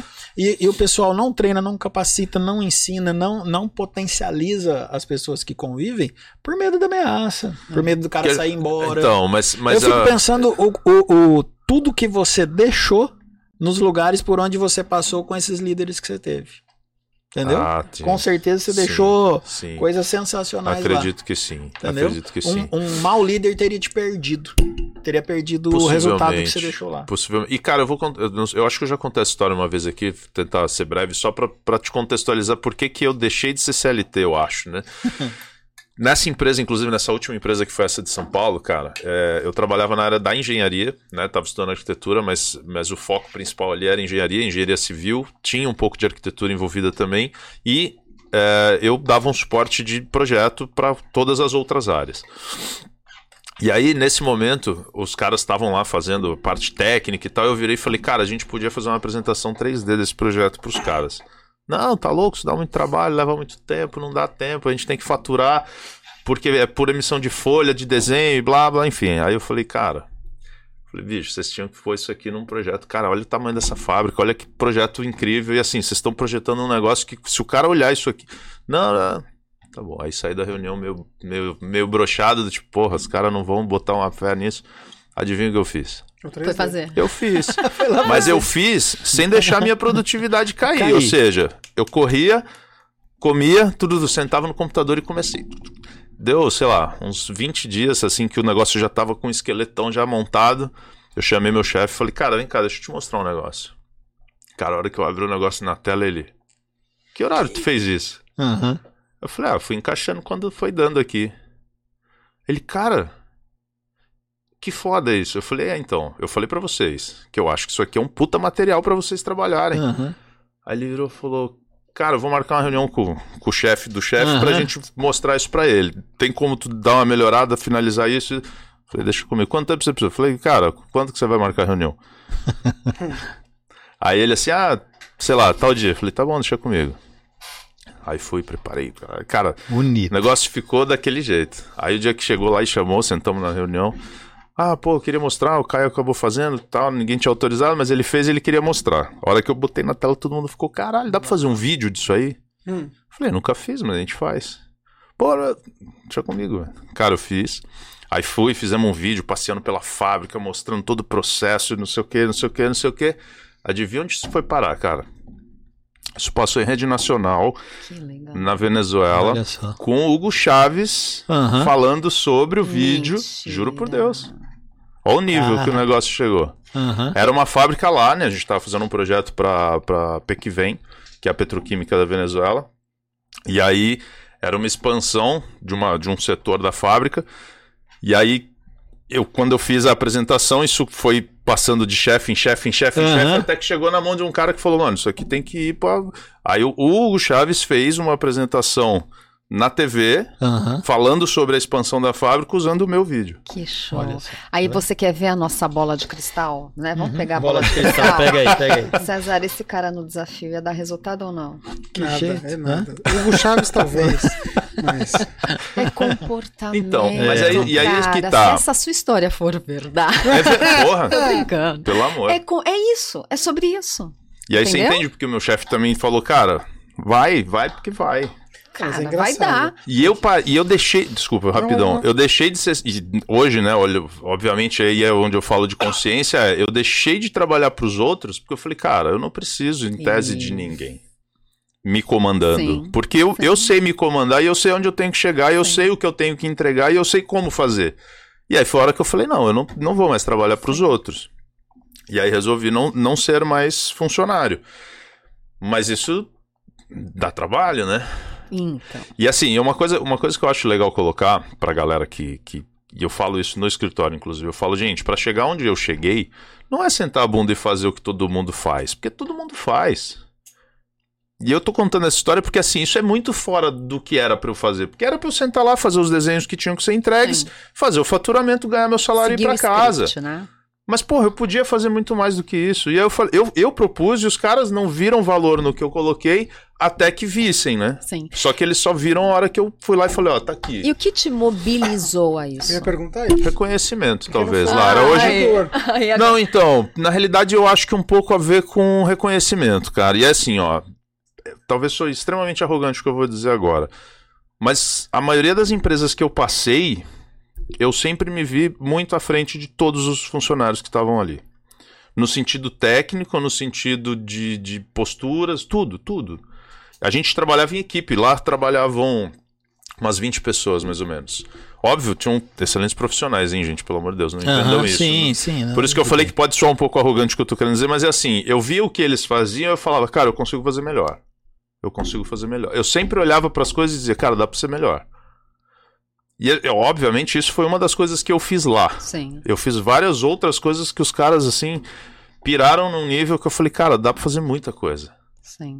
Muita coisa. E aí os caras, obviamente, me valorizaram, eu nem posso reclamar disso. Sim. É, saí de lá com a porta super aberta, prestei trabalho para eles depois como freelance, né, para a empresa. É, mas em todos os lugares que eu passei, eu sempre olhei para a equipe e dizia, cara, dá para fazer muito mais que isso aqui. Uhum. E ensinei todos os caras que trabalharam comigo. Eu nunca fui, e esse o- talvez seja o principal, né? Sim. Eu nunca fui esse cara que sentou e disse assim: "Ah, eu sei, não vou falar nada". Cara, sabe fazer? Não, vem cá. Sim. Ó, abre aqui, faz assim. Ó, eu estudei por esse caminho, por esse, esse, esse. Só que, Cara, ó, eu não sou babá, né? Então, um- assim, eu um- dou e sim. vambora. Um bom líder treina seus liderados. Esse liderado, quando é um bom líder, vai treinar os outros liderados, cara. Não tem jeito. É assim, é assim que as coisas funcionam com quem dá certo. Né? Eu não tenho problema em ensinar quem está junto comigo. Porque eu cresço, a empresa cresce, todo mundo cresce. Se esses caras que estão embaixo crescem, eu cresço também, cara. Sim.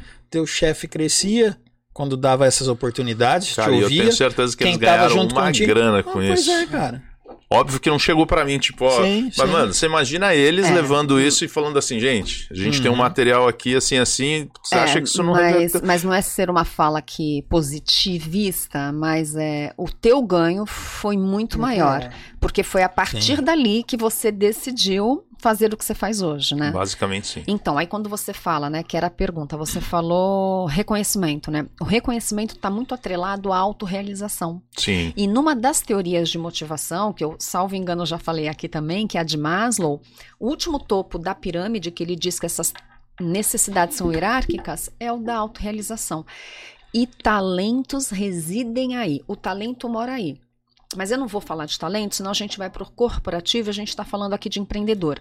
Mas o empreendedor, ele tem muito isso acentuado, que é o da autorrealização. Quando ele não tem, ele gosta de ficar aonde para ele está confortável, né? Uhum. Não é porque, entenda, estou falando do empresário, né? Porque Sim. o comportamento empreendedor, a gente já parte do princípio que ele vai buscar isso que Sim, você está buscando, né? Isso foi um intraempreendedorismo. Uhum.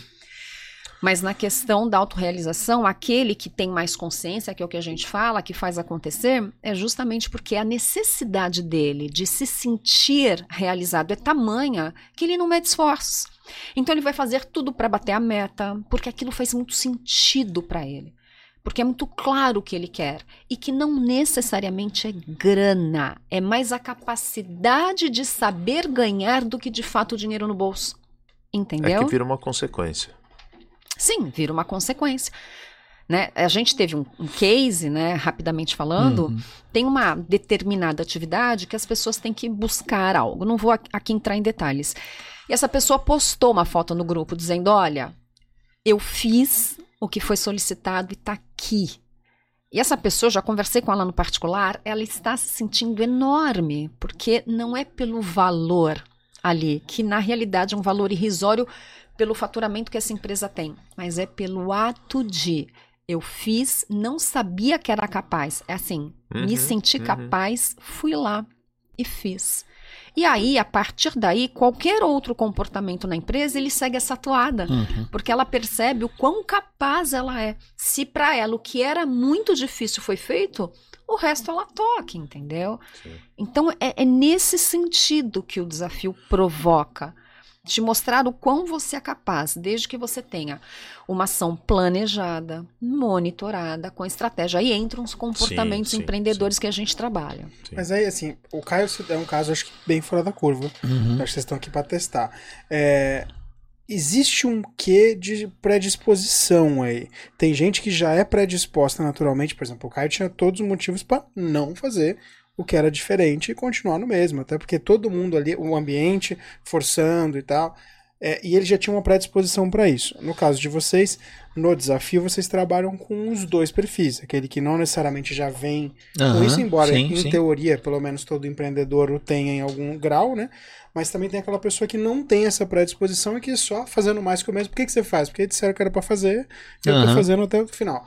E aí, até trazendo um pouquinho pro estudo que é no qual o, o, o desafio é baseado. Uhum. É, essa predisposição, ah, ela tem alguma razão de ser? E, pro cara que não tem predisposição, quais são aqueles 10 comportamentos que o desafio empreendedor trabalha tão bem? Cara, vamos lá. Existem pessoas que empreendem por oportunidade, outras por necessidade. Então, às vezes eu faço algo porque eu estou enxergando a oportunidade de fazer, às vezes eu estou fazendo porque tenho que fazer. Então, assim, quando, quando a gente traz uma empresa para dentro do desafio empreendedor, de alguma maneira tomou a decisão de vir. Uhum. Então a gente tem dentro do programa uma legião de insatisfeitos. Porque, porque eu não, Não, é tenho. Eu É tenho, eu, tenho uma, eu tenho um resultado que, que é menor do que eu queria, ou eu não cheguei. Então, Assim, ó, tem gente que vem porque, porque não ganha dinheiro.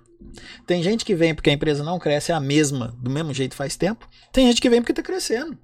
E está crescendo crescer de bem. maneira, de maneira É. crescendo bem, mas está crescendo de maneira meio desorganizada. Ele não É, sabe se está eu fazendo digo tudo crescer certo. bem é isso, é Sim. crescer organizado, crescer estruturado isso. para crescer. né? É, tem alguns que vêm e falam, cara, mas, mas eu acho que eu posso mais, caramba. que Eu eu, acho que eu que posso. eu posso mais. Né? Eu, eu acho que eu posso mais do que isso. Então, tem todo tipo de gente lá, de empreendedor lá. Mas, de alguma maneira, ele está insatisfeito com alguma coisa. Uhum.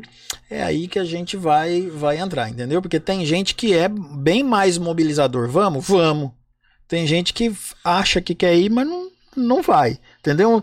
Então, acho que não sei se eu estou respondendo, mas tem gente que dá mais trabalho. Mas Você- chega. Mas chega. Mas chega. Entendeu?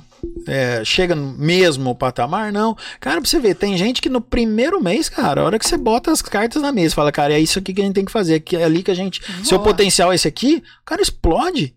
Tem gente que lugar no quarto, quinto mês, tem É. gente que depois que acaba é que o cara vai Começar a explodir, É. entendeu? Então é possível pra qualquer um? A resposta é, cara, é possível pra qualquer um. Tem que querer? Tem. Em que nível o cara quer? Ah, isso talvez seja algo matemático, né?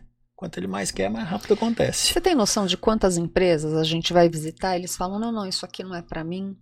Sim. E o que parece um absurdo ao meu ponto de vista, Sim, né? Sim, né? E- e pra Eu muitos a gente tá vendo que é. Mas pra a gente tá vendo a que regra é. aquilo. Hã? Pra maioria das pessoas a regra Cara, é mas às aquilo. vezes nem é questão de régua. Às vezes é questão de puta, eu não vou fazer tudo isso aí nem a pau. Não, a régua é Vai- cara, tem gente que não vem porque vai dar trabalho. Cara, É, você tá então. ganhando dinheiro? Não. Sua empresa tem o faturamento que poderia ter? Não. Você já chegou no tamanho que poderia chegar? Não. Então vamos fazer? Não, Isso vai dar muito trabalho, velho, isso aí. Tô tranquilo. Então, mas, mas, cara, assim, ó, eu, eu obviamente, a gente, por conta de, de, grupos, né, que a gente participou e várias outras coisas, cara. Eu tenho amigos que são empreendedores. O que eu mais vejo, cara, é as pessoas não entenderem que para a empresa funcionar ela precisa vender. E para uhum. vender você tem que se mexer, velho. Uhum. A venda não cai no colo de ninguém, né? Não cai. Com o tempo começa, mas uhum, cê, ainda assim você precisa mas buscar, ela né? Começa. Ela, ela é, é igual é. garoa, chove um pouquinho, dá um tempo, então você tem que correr atrás. E o que eu mais vejo as pessoas é sentar a bunda e tipo, nossa, tá tão. Tá, mas o que, que você tá fazendo? Cara, tocar, tocar, tocar uma empresa, é, eu gosto dessas analogias, né? Tocar uma empresa, cuidar de uma empresa, gerir uma empresa, é igual andar de bicicleta. Você vai ter que estar tá pedalando o resto da vida. Sim. Mas se eu já sou bom de pedal e meu pedal já é mais forte, cara, dou umas pedaladas, daqui a pouco eu paro. Não preciso ficar pedalando o resto da vida nada. E ela, ó, andando cara, ela vai começar a diminuir. Sim. E se parar, você vai cair. É que, então, é, é que chega uma hora que você não precisa ser você pedalando. Ah, você né? põe outros para pedalar. Você vai tirando um pouco o teu ritmo, isso, mas não da O empresa, outro pedala né? para mim e tal, né? Daqui a pouco não são, são 20 Sim. bicicletas, né? Cara, mas não vai vender se você não fizer nada, entendeu? Aí a pessoa, oh, a empresa lá não faz mais nada. Não, não faz mais nada. Tem uma puta de uma equipe, Cara, tem um marketing funcionando, tem um monte de coisa. Pega uma empresa, olha a é, Coca. Não faz Sim. mais nada. Você o marketing propaganda da Coca milhões dia, em marketing hora, continua lá, velho. O que, que é isso aí? É vendendo. É pedalar, tá pedalando e tá vendendo. Não, não tem jeito. Não tem como parar, né? Parou, acabou. Se eu não me engano, a. Eu não lembro se era a Bombril, cara. Eu lembro que teve uma marca que deu uma. Tipo, ah, já sou líder de. Eu acho que o McDonald's, uhum. talvez. Alguma, alguma dessas marcas bem grandes, assim. Meio que falou, ah, cara, já sou líder de mercado há, sei lá, 20 anos. E aí já tava meio tocando assim, ó. De repente uhum. o concorrente percebeu e vlap, deu uhum. uma rasteira. Uhum. O cara perdeu, sei lá, acho que 30, 40% do mercado. Do aí bate o desespero, o cara começa a ter que pedalar o triplo para voltar para onde ele tava, Exatamente. né? Aí gasta então, energia, força, dinheiro, aí é tempo. Sendo que tinha estrutura para se manter ali tranquilo, é. né? Faturando e tudo uhum. correndo bem. É isso aí. É, você acho que se meteu numa enrascada. Ah, diga. Porque o Marcos Macedo ah. já veio te cobrar. Ah, é? Você está fã de bicicleta? Ah. Então bora pedalar, César. Você tá pegando pedal. No sabadão. se ferrou. Marcos, sábado tá combinado. Vamos pedalar. Marcos. combinado. Mas vamos lá. Eu acabei fazendo a segunda pergunta também porque eu acho que é interessante para que as pessoas tenham isso em mente. Porque é uma coisa que, apesar de ser uh, global, a gente não tem acesso. Existe um estudo, que foi justamente do McClellan, que a gente tinha falado, que identificou os 10 comportamentos empreendedores. Uhum. Até pra gente poder falar um pouquinho. Então, eu dito aí, vocês dançam em cima de cada um, tá? O primeiro deles é a busca por oportunidades. O que, que seria isso? O que o Caio acabou de explicar. Exatamente isso. isso. Que e anda da chuva. Que anda junto, é, a, quando a pesquisa mostra que busca de oportunidade e... anda junto com iniciativa. É, é, exatamente. Tá, né? beleza. então, é enxergar em volta e ir lá e fazer, senão não, não Só olhar e falar, né? nossa, tem, né? Vai ficar Nossa, viu que negócio legal? É, é seu não, é do outro lá. Ou tipo, pô, o cara me copiou, aliás, nossa. roubou a minha ideia. Cara, roubou minha ideia. Como roubou tua ideia? Ele teve a oportunidade. A mesma ideia. E iniciativa, fez. e fez. É. Não, o cara roubou minha ideia. O que eu já ouvi, o cara roubou a minha não, ideia. Não, você pensou e não fez, é. alguém, alguém fez. fez. Alguém fez. Tá, então Alguém ponto fez. número um, busca de oportunidades e iniciativa. Isso. Depois vem persistência. Oh, persistência é tão engraçado, né? A gente vai dar palestra, às vezes vai falar sobre persistência, fala, ah, puta novidade, né? Para é ter sucesso tem que ser persistente, né? Fala, cara, a novidade é que é o seguinte, muita gente mistura ou confunde persistência com teimosia. Acha que era insistência, tá que você É, te, teimosia, né? Qual a diferença entre os dois? A persistência, ela pressupõe um objetivo antes dela, uma meta, algo que seja mensurável, alcançável, relevante, que seja claro, entendeu? Então, eu não desisto de alguma coisa. Eu sei bem o que eu quero. E aí a persistência vai fazer com que eu mude de estratégia, que eu insista um pouco mais. Você vai ou tentar que eu na porta 1, um, não deu, você vai na 2, você vai na 3, você vai na 4, não isso, deu, você pula o muro, você vai. Isso aí, mas para alcançar aquilo. Entende? A teimosia não, a teimosia, o cara teimoso ele se perde no meio. Agora eu quero, entendeu? Mas você quer bem o que? Não, não sei, mas eu, eu quero, entendeu? Então, é, persistência é o não desistir de algo que está claro para você e que é alcançável. Tá. Né? Aí depois vem um que eu devia ter trazido o quadro emoldurado, que é correr riscos calculados. O que, que seria isso em específico? Para tudo existe um risco. Você precisa conhecer o risco. E aí você vai avaliar se o risco vale a pena ou não. Então, por exemplo, você tem um capital. Você vai investir todo esse capital? Qual é o risco de você investir todo esse capital? O que, que pode acontecer? Qual é o teu plano B no caso daquele risco que for calculado acontecer? Então, você não tem 100% da venda, você não tem 100%. Da, você sempre tem um risco, uma margem. E o mais importante é você conhecer essa margem, porque a partir daí você toma uma decisão mais assertiva. O que, que a gente mais vê em empreendedorismo? As pessoas pegando tudo que tem e apostando num negócio que ela não faz planejamento, que é um dos comportamentos. E se não tem planejamento, não tem cálculo de risco. Então, assim, é a fórmula para dar errado. Bem-vindo ao empreendedorismo brasileiro. É. Então quer dizer aquela é. fala que ah, eu tenho que crescer, mas para crescer eu tenho que investir, mas para investir eu tenho de crescer. Uh -huh, para crescer eu tenho de investir, investir para crescer. Fica nessa, já cai por terra com isso calculado. É que o, é exatamente por causa do, da palavra aí, ó, calculado. Isso, isso tem informação por trás disso, né? Então, assim, o cara que não corre risco nenhum, ele não tem um comportamento de risco adequado. A gente chama de freio de mão puxado. Não corre risco nenhum, não vai chegar em lugar nenhum. O cara que faz isso que a, que Lara falou, é, o doidão, entendeu? Ele não tem um comportamento é, adequado de correr riscos. Porque o comportamento adequado é de correr risco calculado. Eu posso correr mais ou menos, mas eu avaliei qual risco eu vou correr. Pô, sempre vai dar certo? Não. não. O comportamento não é de que sempre dê certo. Comportamento é de avaliar antes de correr o risco. Então não é nem o doidão, nem o freio de mão puxado, né? Interessante, tá. Antes só de fazer aqui a, a próxima, é, o, o, Marcos já falou que tá fechado, legal, tá? A Ninguém é Marcos... é obrigado a prometer, mas a cumprir é, né? É obrigado, okay. o risco era calculado. Isso, é. é. só lembra que Marcos ele só vai se tiver inscrito, aliás, dando um update aqui, subimos nove já inscritos, Estamos uhum. com 984. Então agora ajuda a gente também, Bora senão, Marcão. Mil. Marcão, não vai chegar nesse pedal, não, Marcão. Uh, depois disso, tem uma coisa que é curiosa. Que é certeza que todo mundo vai falar, pô, mas eu faço. Uhum. Que é a exigência de qualidade. Todo mundo tem qualidade. E uhum. eficiência. Santo bonequinho de papel, né? então vamos lá.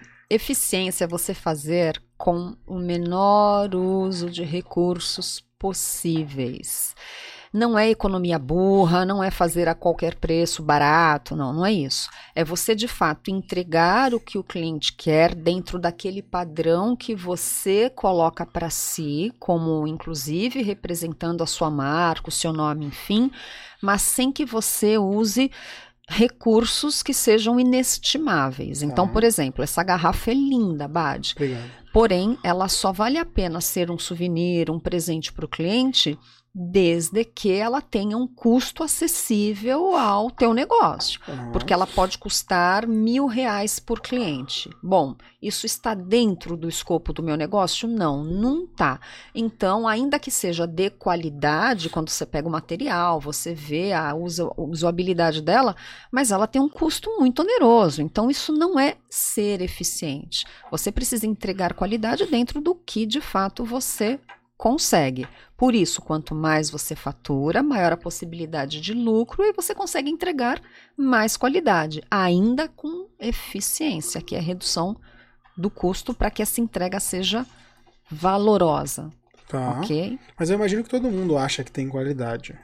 É saber se realmente tem. Cara, é quem manda na qualidade, tem. a gente pode dizer o seguinte: quem, quem manda na qualidade é o outro. É a percepção do outro, cara. É, o que, que, é, que, que é entregar qualidade? É entregar pro outro que o outro quer. Então, se eu acho meu produto é bom e meu consumidor, meu cliente acha que não, então não é. Então não é. Não, mas é, melhor do que todo mundo. Vixe, não é, velho. Porque se, se pro seu cliente não é, então não é. Quem disse é bom ou não é o cliente.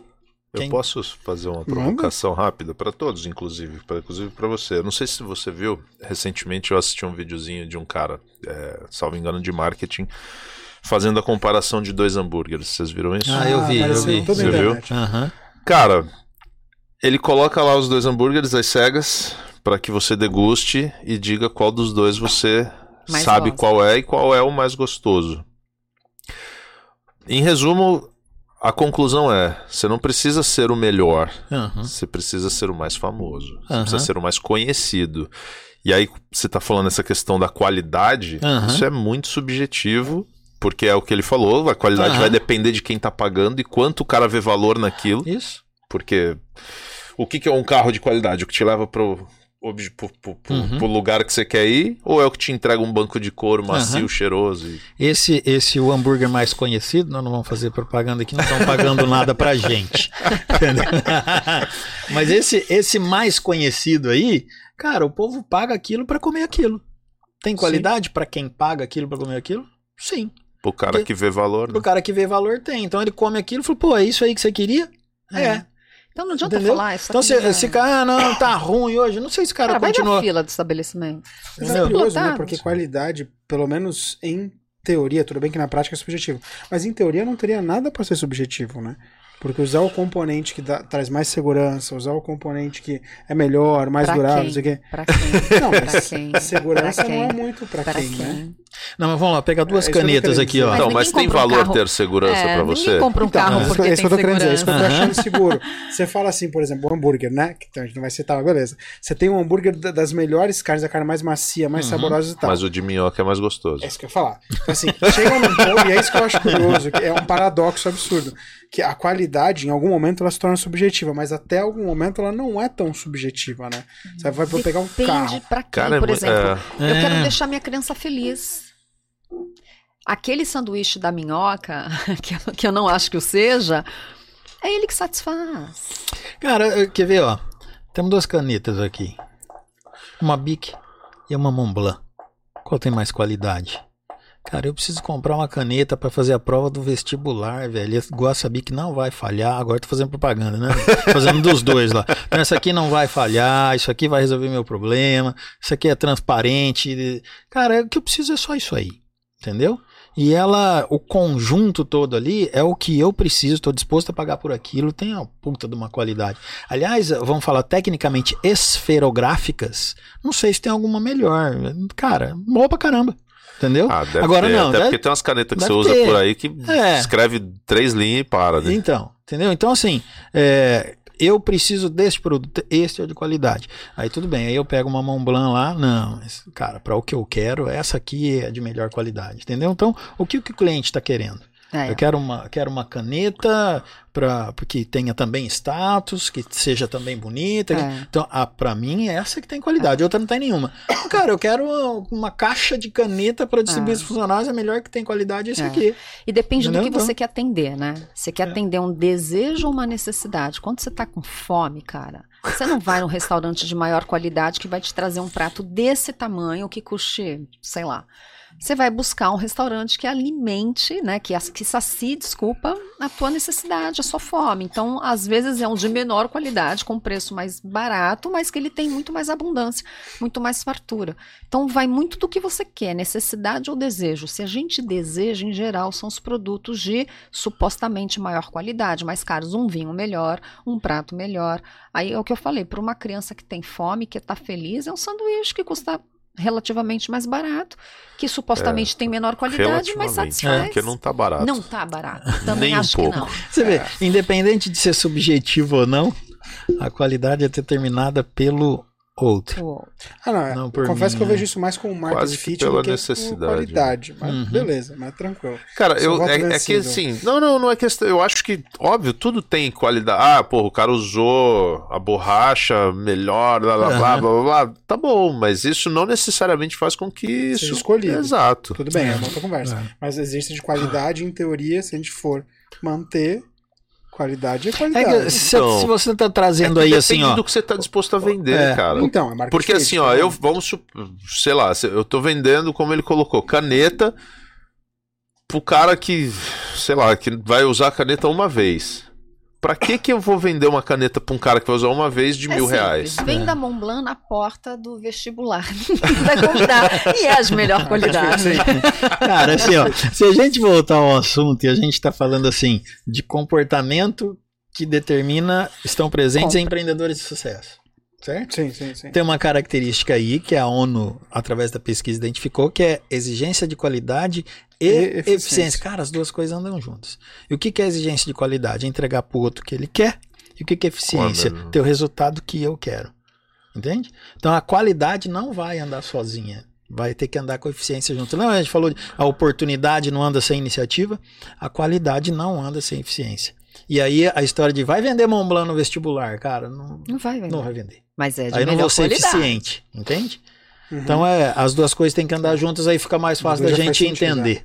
Né? Aí, logo depois, o outro ponto é comprometimento.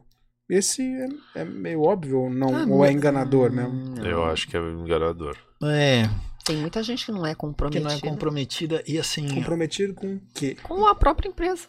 é, cons- consigo mesmo. né? é porque a, a base do comprometimento é assim, é meio enganador, porque às vezes o cara acha que ele é uma pessoa comprometida, cara, e não é. O comprometimento, a pesquisa mostrou que ela pressupõe-se um comprometimento consigo mesmo. Então o cara é comprometido com o cliente, com o funcionário, com o fornecedor. Porque ele é comprometido com ele. É mais ou menos assim, ó. Eu vou te entregar isso amanhã às 8 horas, beleza? Beleza. Cara, não é por causa dele, não é porque o produto estraga, não é por causa, porque eu preciso do dinheiro. Tudo isso é secundário. O mais importante, no que diz respeito a comprometimento, é o seguinte: cara, eu falei que entregar às 8. E ele só precisa disso às 9. Mas se eu chegar às 8 e 5, ele fica satisfeito, mas eu não, porque eu falei que entregar às 8. Olha, Entendeu? nesse desafio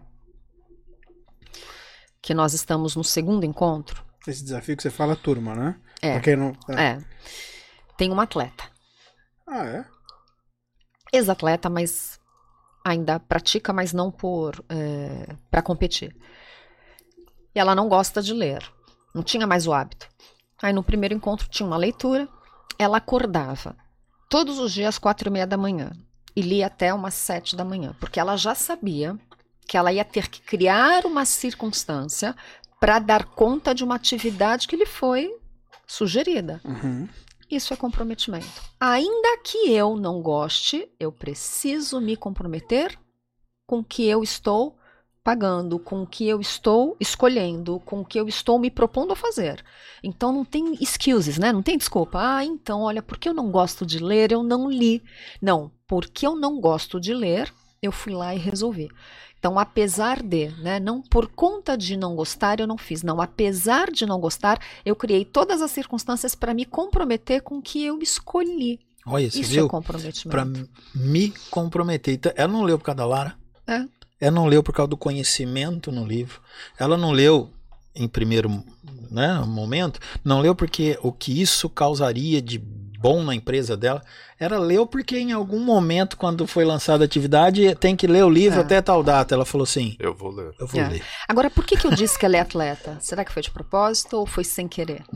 Pô, pô, tá- Tem a ver com a Quantos questão... treinos ela teve que fazer sem vontade? Natação, sozinha ali, só comendo ladrilho. Cara, entendeu? É- Isso é comportamento. Então ela já está condicionada. Ela aprendeu a driblar a mente. É Justamente. isso aí. E É. fazer o que Problema. tem que ser feito. Cara, compromisso, comprometimento é que o povo antigamente chamava de fio do bigode, velho. Rancou, vai acontecer. Entendeu? Vou treinar pra prova? Vou treinar. Tem que acordar cedo, a água tá gelada. Tem que não ser. tem. É, eu vou. Por quê? Porque sim. Entendeu? Porque eu falei. Cara, isso é, É. é punk. Quantos resultados as pessoas conseguem por conta de ser comprometido? E você tá falando de comportamento, são duas coisas que andam bem juntas, viu? Não são a mesma coisa. Quando a gente pega busca de oportunidade de iniciativa, é o mesmo comportamento. Quando você pega é, exigência de qualidade e eficiência, estão juntos. Persistência é uma coisa, comprometimento é outra. Mas dificilmente, se a gente parar para pensar, né? Dificilmente você vai ver um cara que é persistente, que não tenha comprometimento, porque isso leva ele lá. E dificilmente você vai ver um cara comprometido se não for persistente, que é desistir no meio do caminho. Quase Então, um. cara, essas duas coisas se completam muito, assim. Interessante. Né? Profundo. E aí o próximo ponto é busca de informações. E aí, esse daqui eu acho que talvez seja o mais enganador de todos eles, porque hoje em dia a informação tem tudo quanto é lugar. Uhum. E aí vem a pergunta: primeiro, se a pessoa não é consciente igual o Caio, onde buscar? Aham. E segundo, uma vez que eu escolho, como saber se essa informação é a importante ou a vital pra mim? Fico Uhum. perdido. Onde é que eu busco informação? Primeiro você precisa saber o que você quer saber, Interessante. né? Aí não tá claro pra todo mundo, eu acho. Não, mas essa busca de informação no desafio ao longo do processo, ela entra num momento que a gente direciona para qual informação é importante naquele momento, Entendi. né? Porque assim, você falou uma coisa muito importante. Hoje o que a gente mais tem é informação. Então Aham. significa que a gente esteja mais informado? Não, necessariamente.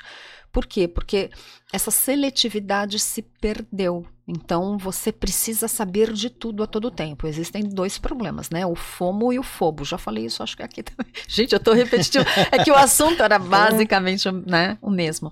Que é o Fear of Missing Out, o medo de você esquecer algo, ou Fear of Best Option, o medo de você não ter tido a melhor escolha. Então você fica com aquela ansiedade de ter que saber de tudo. Mas a questão não é a quantidade de informação, é o que você precisa saber para esse momento. E para o empreendedor, o importante é ter informação para que ele tome as melhores decisões e para que ele trace uma estratégia de acordo com o ambiente, concorrência, etc. e tudo. Então, no desafio, essa busca por informação, ela é direcionada. E ela é muito fomentada também. É, é, sim, ela é porque o que a gente está falando aqui, está fazendo quase uma sabatina com a gente, né? O que a gente está falando aqui é de comportamentos, comportamentos que vão gerar resultado. Então isso está presente no empreendedor o tempo todo. Não vai ficar aparecendo o tempo todo, o tempo todo. Mas quando é necessário, isso vai estar lá latente, vamos dizer assim, né? E, e o comportamento de buscar informação, na verdade, assim, ó, é saber qual informação. Mas vamos lá, eu tenho uma, uma hamburgueria, ok? Beleza. Então, o comportamento de buscar informação vai fazer, número um, que eu não decida nada porque a, a, informação é a base para tomar decisão. A gente chama de alicerce. O alicerce de boas decisões são informações. Eu não posso achar. Preciso saber. Eu preciso saber porque fiz um curso, saber porque eu vi um vídeo, saber porque eu perguntei, saber porque eu li, saber porque eu vi. Não importa.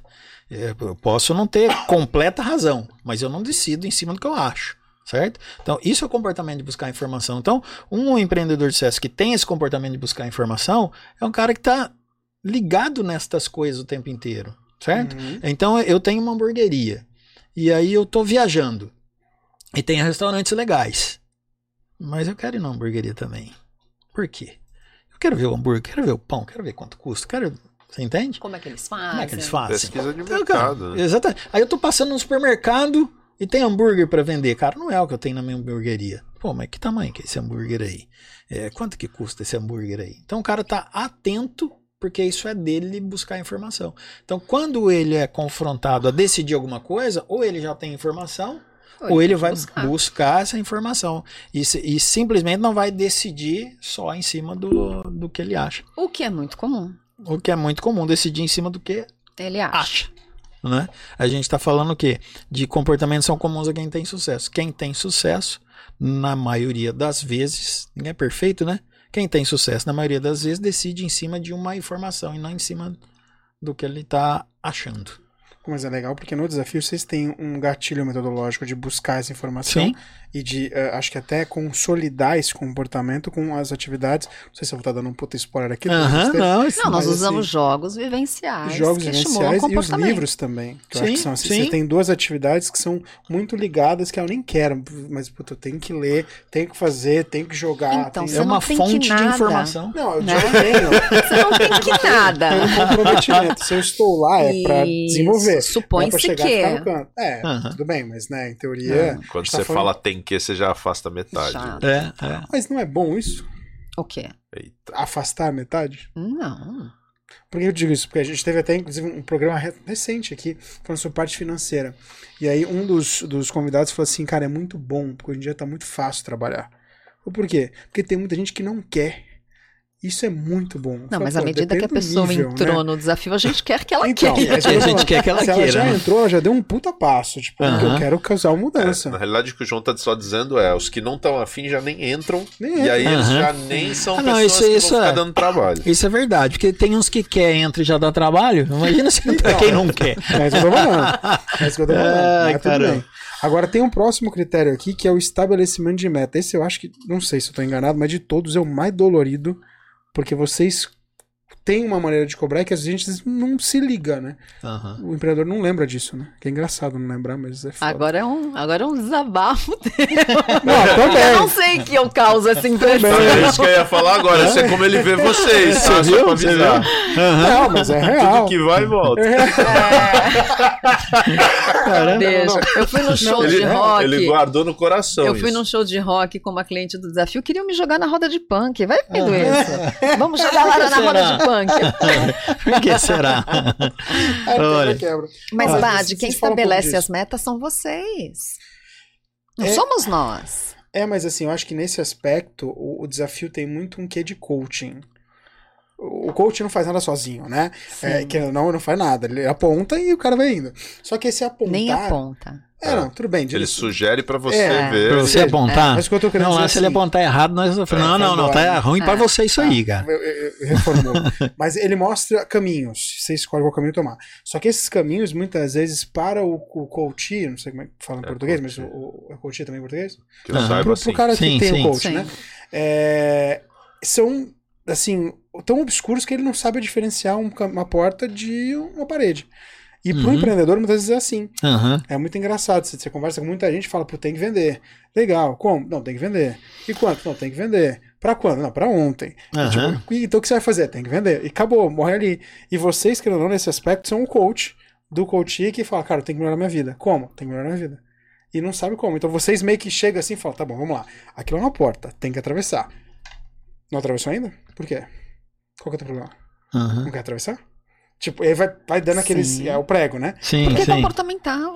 É. É, mas vocês estão ali pra ser o tique comportamental. Então, mas aí Mas a é gente não vem, desculpa, É a gente não vem com planilha nem manual do tipo como atravessar. Ou faça isso, que é o que muita gente espera. Ah, mas não tem material? Não. Cadê, Não o- é cadê aula, o não é manual curso. do desafio? Não tem manual, Não é cara. curso. Não é curso. Não é cursinho, não É, é, que- É que faculdade. comportamento não tem. Então. Cara, tem manual pra quem, Cartilha, velho? né? Pra quem? Entendeu? É claro que as leituras, que não deixam de ser livros ou, né, se fossem apostilas, se fosse um material impresso, que seja, elas ampliam consciência para a sua ação sobre o que você tem que fazer ao longo do processo. Uhum. Mas, enfim, voltando, quem estabelece as metas são vocês, meus caros. E tudo bem, a gente pode até mostrar a porta, aqui a maçaneta. Né, que tem uma agonia, cara, assim, ó. Primeiro, brasileiro, empreendedor brasileiro não estabelece meta. É um absurdo. Não estabelece. É um Quando absurdo. estabelece, acha que. Vamos lá, o que, que a pesquisa da ONU mostrou como comum a quem tem sucesso? Quem tem sucesso são pessoas que batem metas, são pessoas que alcançam metas, são pessoas que realizam objetivos. Não, leia aí na pesquisa. São pessoas que estabelecem metas. Essas pessoas têm sucesso. Porque eu quero alguma coisa, estabeleça uma meta. É colocar o sarrafo lá. Entendeu? Chegando ou não chegando, eu Chegando, tô chegando, trilhando sei esse onde eu quero ir. Eu posso cara. crescer E- sem e- chegar. E, e, se- e se eu não chegar. Sabe aquela história assim? é, eu quero chegar no 100. Tem gente que, cara, se falar que quer chegar no 10, chega no 15 e fica feliz. Entendeu? O cara que fala, eu quero chegar no 100, e vai pra casa triste que chegou no 90. Eu prefiro 90 triste do que 15 feliz. Entendeu? Então, o, su- o sucesso é, é determinado, é alcançado por pessoas que estabelecem metas. Alcancei? Quero outra maior. Não alcancei? É possível chegar? Vou, vou treinar mais, vou me capacitar mais, vou juntar mais gente, mais informação, vou avaliar o risco, vou planejar. Cara, porque eu quero chegar lá. Então, se você. Agora, imagina de degrau em degrau. Sim. Então, comportamento identificado entre pessoas que têm sucesso. Loja, lembra do- da história da loja de sapato e moleque do picolé? Então, o cara da loja de sapato começa o mês e fala: preciso vender um milhão de reais nesse mês de março. Beleza? Ele pode vender ou não. Ele tá muito mais na frente do cara que começa e. Só abre a porta, vai Vamos ver quanto vende. Tem moleque que vai vender picolé que fala assim: bota picolé aí que eu vou ver quantos eu vendo. E tem moleque que fala assim: você vai pôr 150 picolé aí? Não, Deixa bota mais 200, 50. porque eu quero vender 200 picolé. Bota 200 aí. Então imagina quantos picolés esse moleque vai vender. Talvez 200.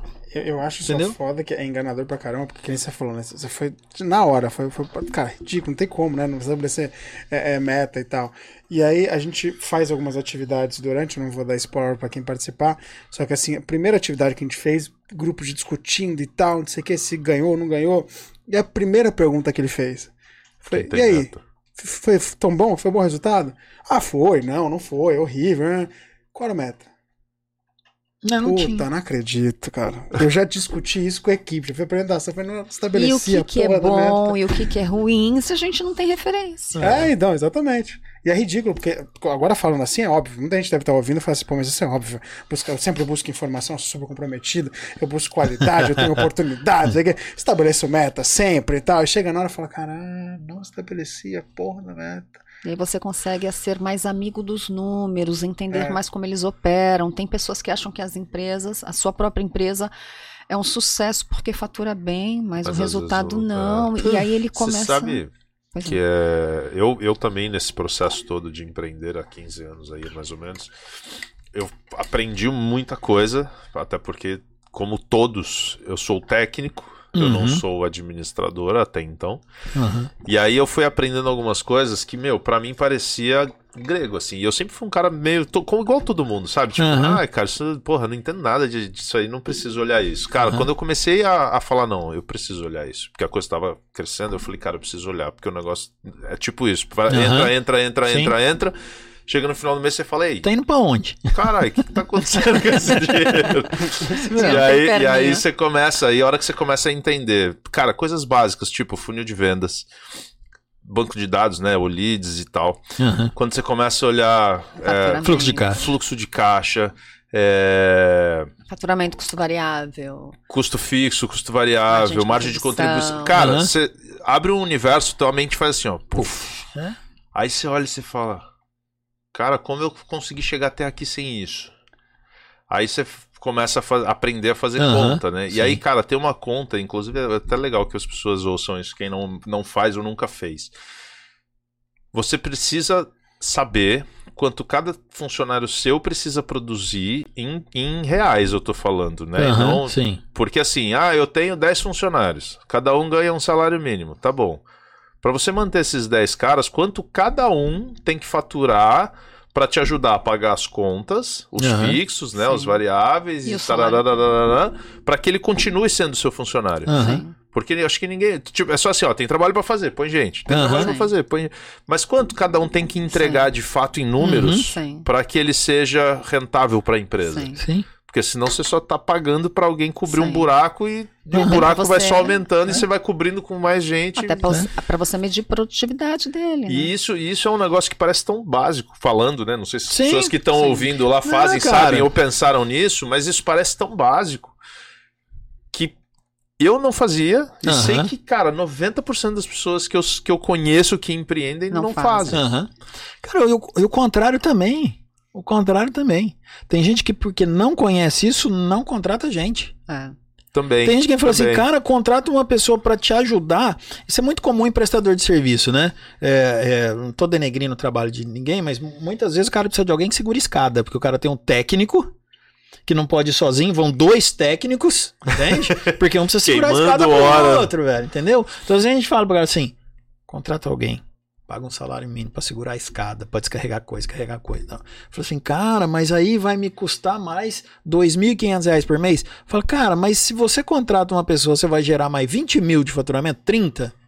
Com o salário Dois de um custa 3, entendeu? Mas o cara não sabe fazer a conta do custo da pessoa. E às vezes Então, às vezes enche de gente e às vezes não contrata ninguém. E velho. às vezes não enxerga, né? Eu, eu inclusive, cara, por um tempo demorei pra entender também um pouco dessas mecânicas de assim, pô, eu tô aqui queimando hora, por exemplo, digitando, sei lá, orçamento. Uhum. Cara, isso aqui é um negócio que alguém podia estar fazendo enquanto eu estou fazendo uma Aham. outra atividade que vai trazer mais dinheiro pra empresa, É aí. vendendo. E que valore o que eu for. faço, né? Pô, tô montando planilha de notinha, escaneando notinha pra entregar pro cliente. Cara, olha o Não tempo que eu tô sentido. perdendo É. na operação Aham. né?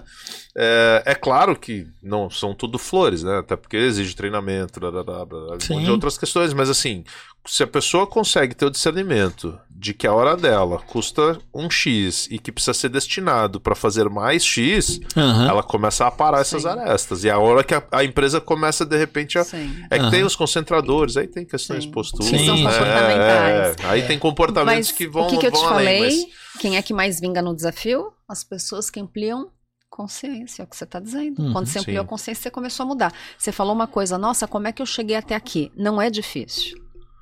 As pessoas chegam Sobreviver, até né? aí.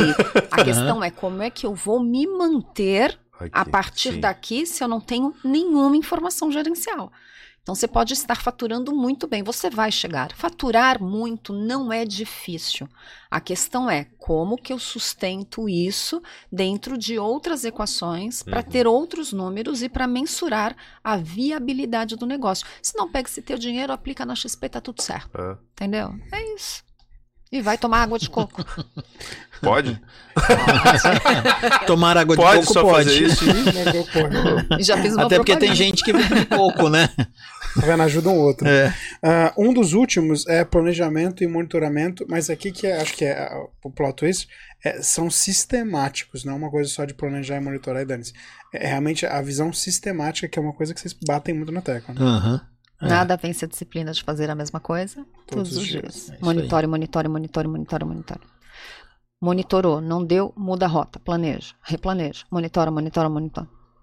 É que emagrecer. Quem se propõe a Sobe na emagrecer, balança, é monitorar o peso. tá monitorando o peso, vai controlando, come um pouquinho a mais aqui, come um pouquinho mais, tira daqui, tira daí, e vai monitorando. Qual é o planejamento? Chegar em tanto.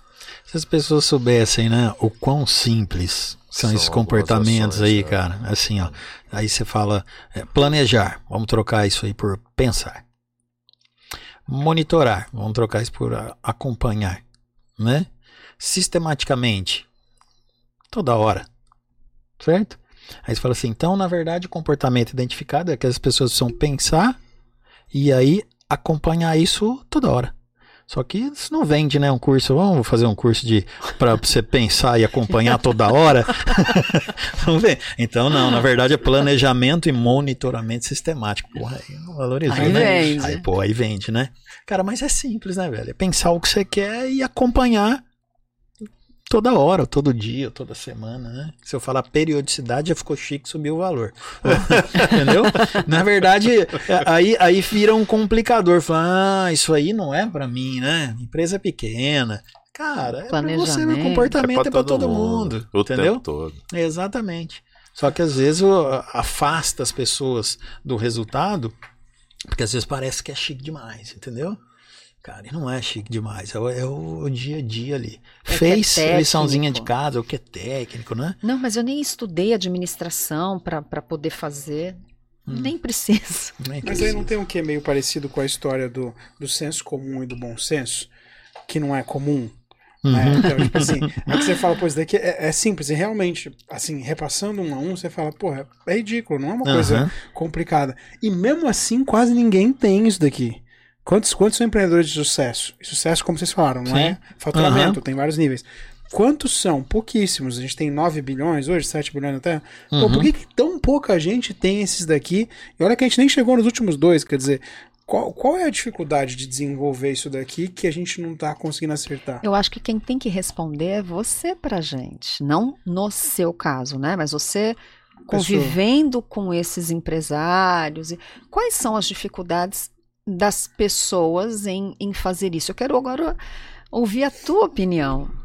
Ah, eu, pra ser sincero, acho que na maioria delas é, exige a questão de, de expansão de consciência, que nem você falou, que muitas vezes a gente não tem, pra ser bem sincero. Ah, e muitas vezes eu acho que falta, não vou dizer concurso, como você falou, mas eu acho que falta um norte. Falta alguém apontar um norte. Eu, recentemente, conversando até com a Ellen, ela, ela usou esse termo, achei muito engraçado. Foi, Eu não tô acostumado a ser a chefe de mim mesma.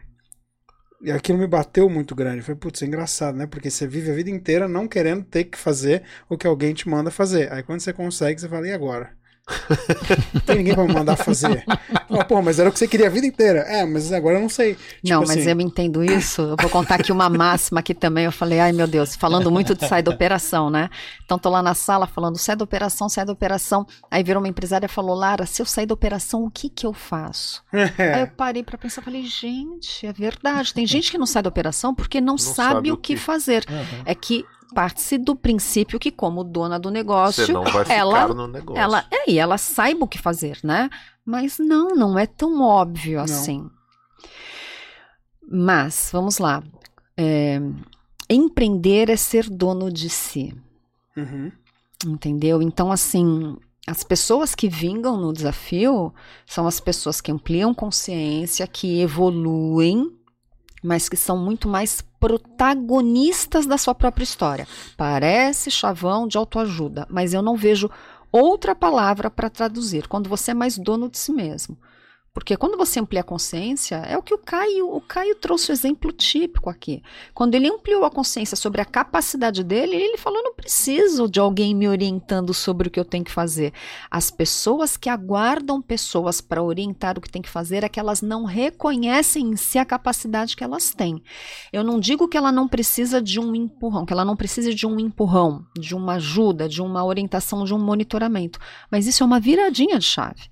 Porque o que a gente não pode é pegar na mão e acompanhar. Pô, mas é diferente entre um técnico e uma pessoa que não necessariamente é técnica, né? Então, Porque o técnico, eu concordo, realmente é uma viradinha de chave. Pô, você sabe tanta coisa pra fazer na tua área, faz um pouquinho a mais, você já se distancia, show.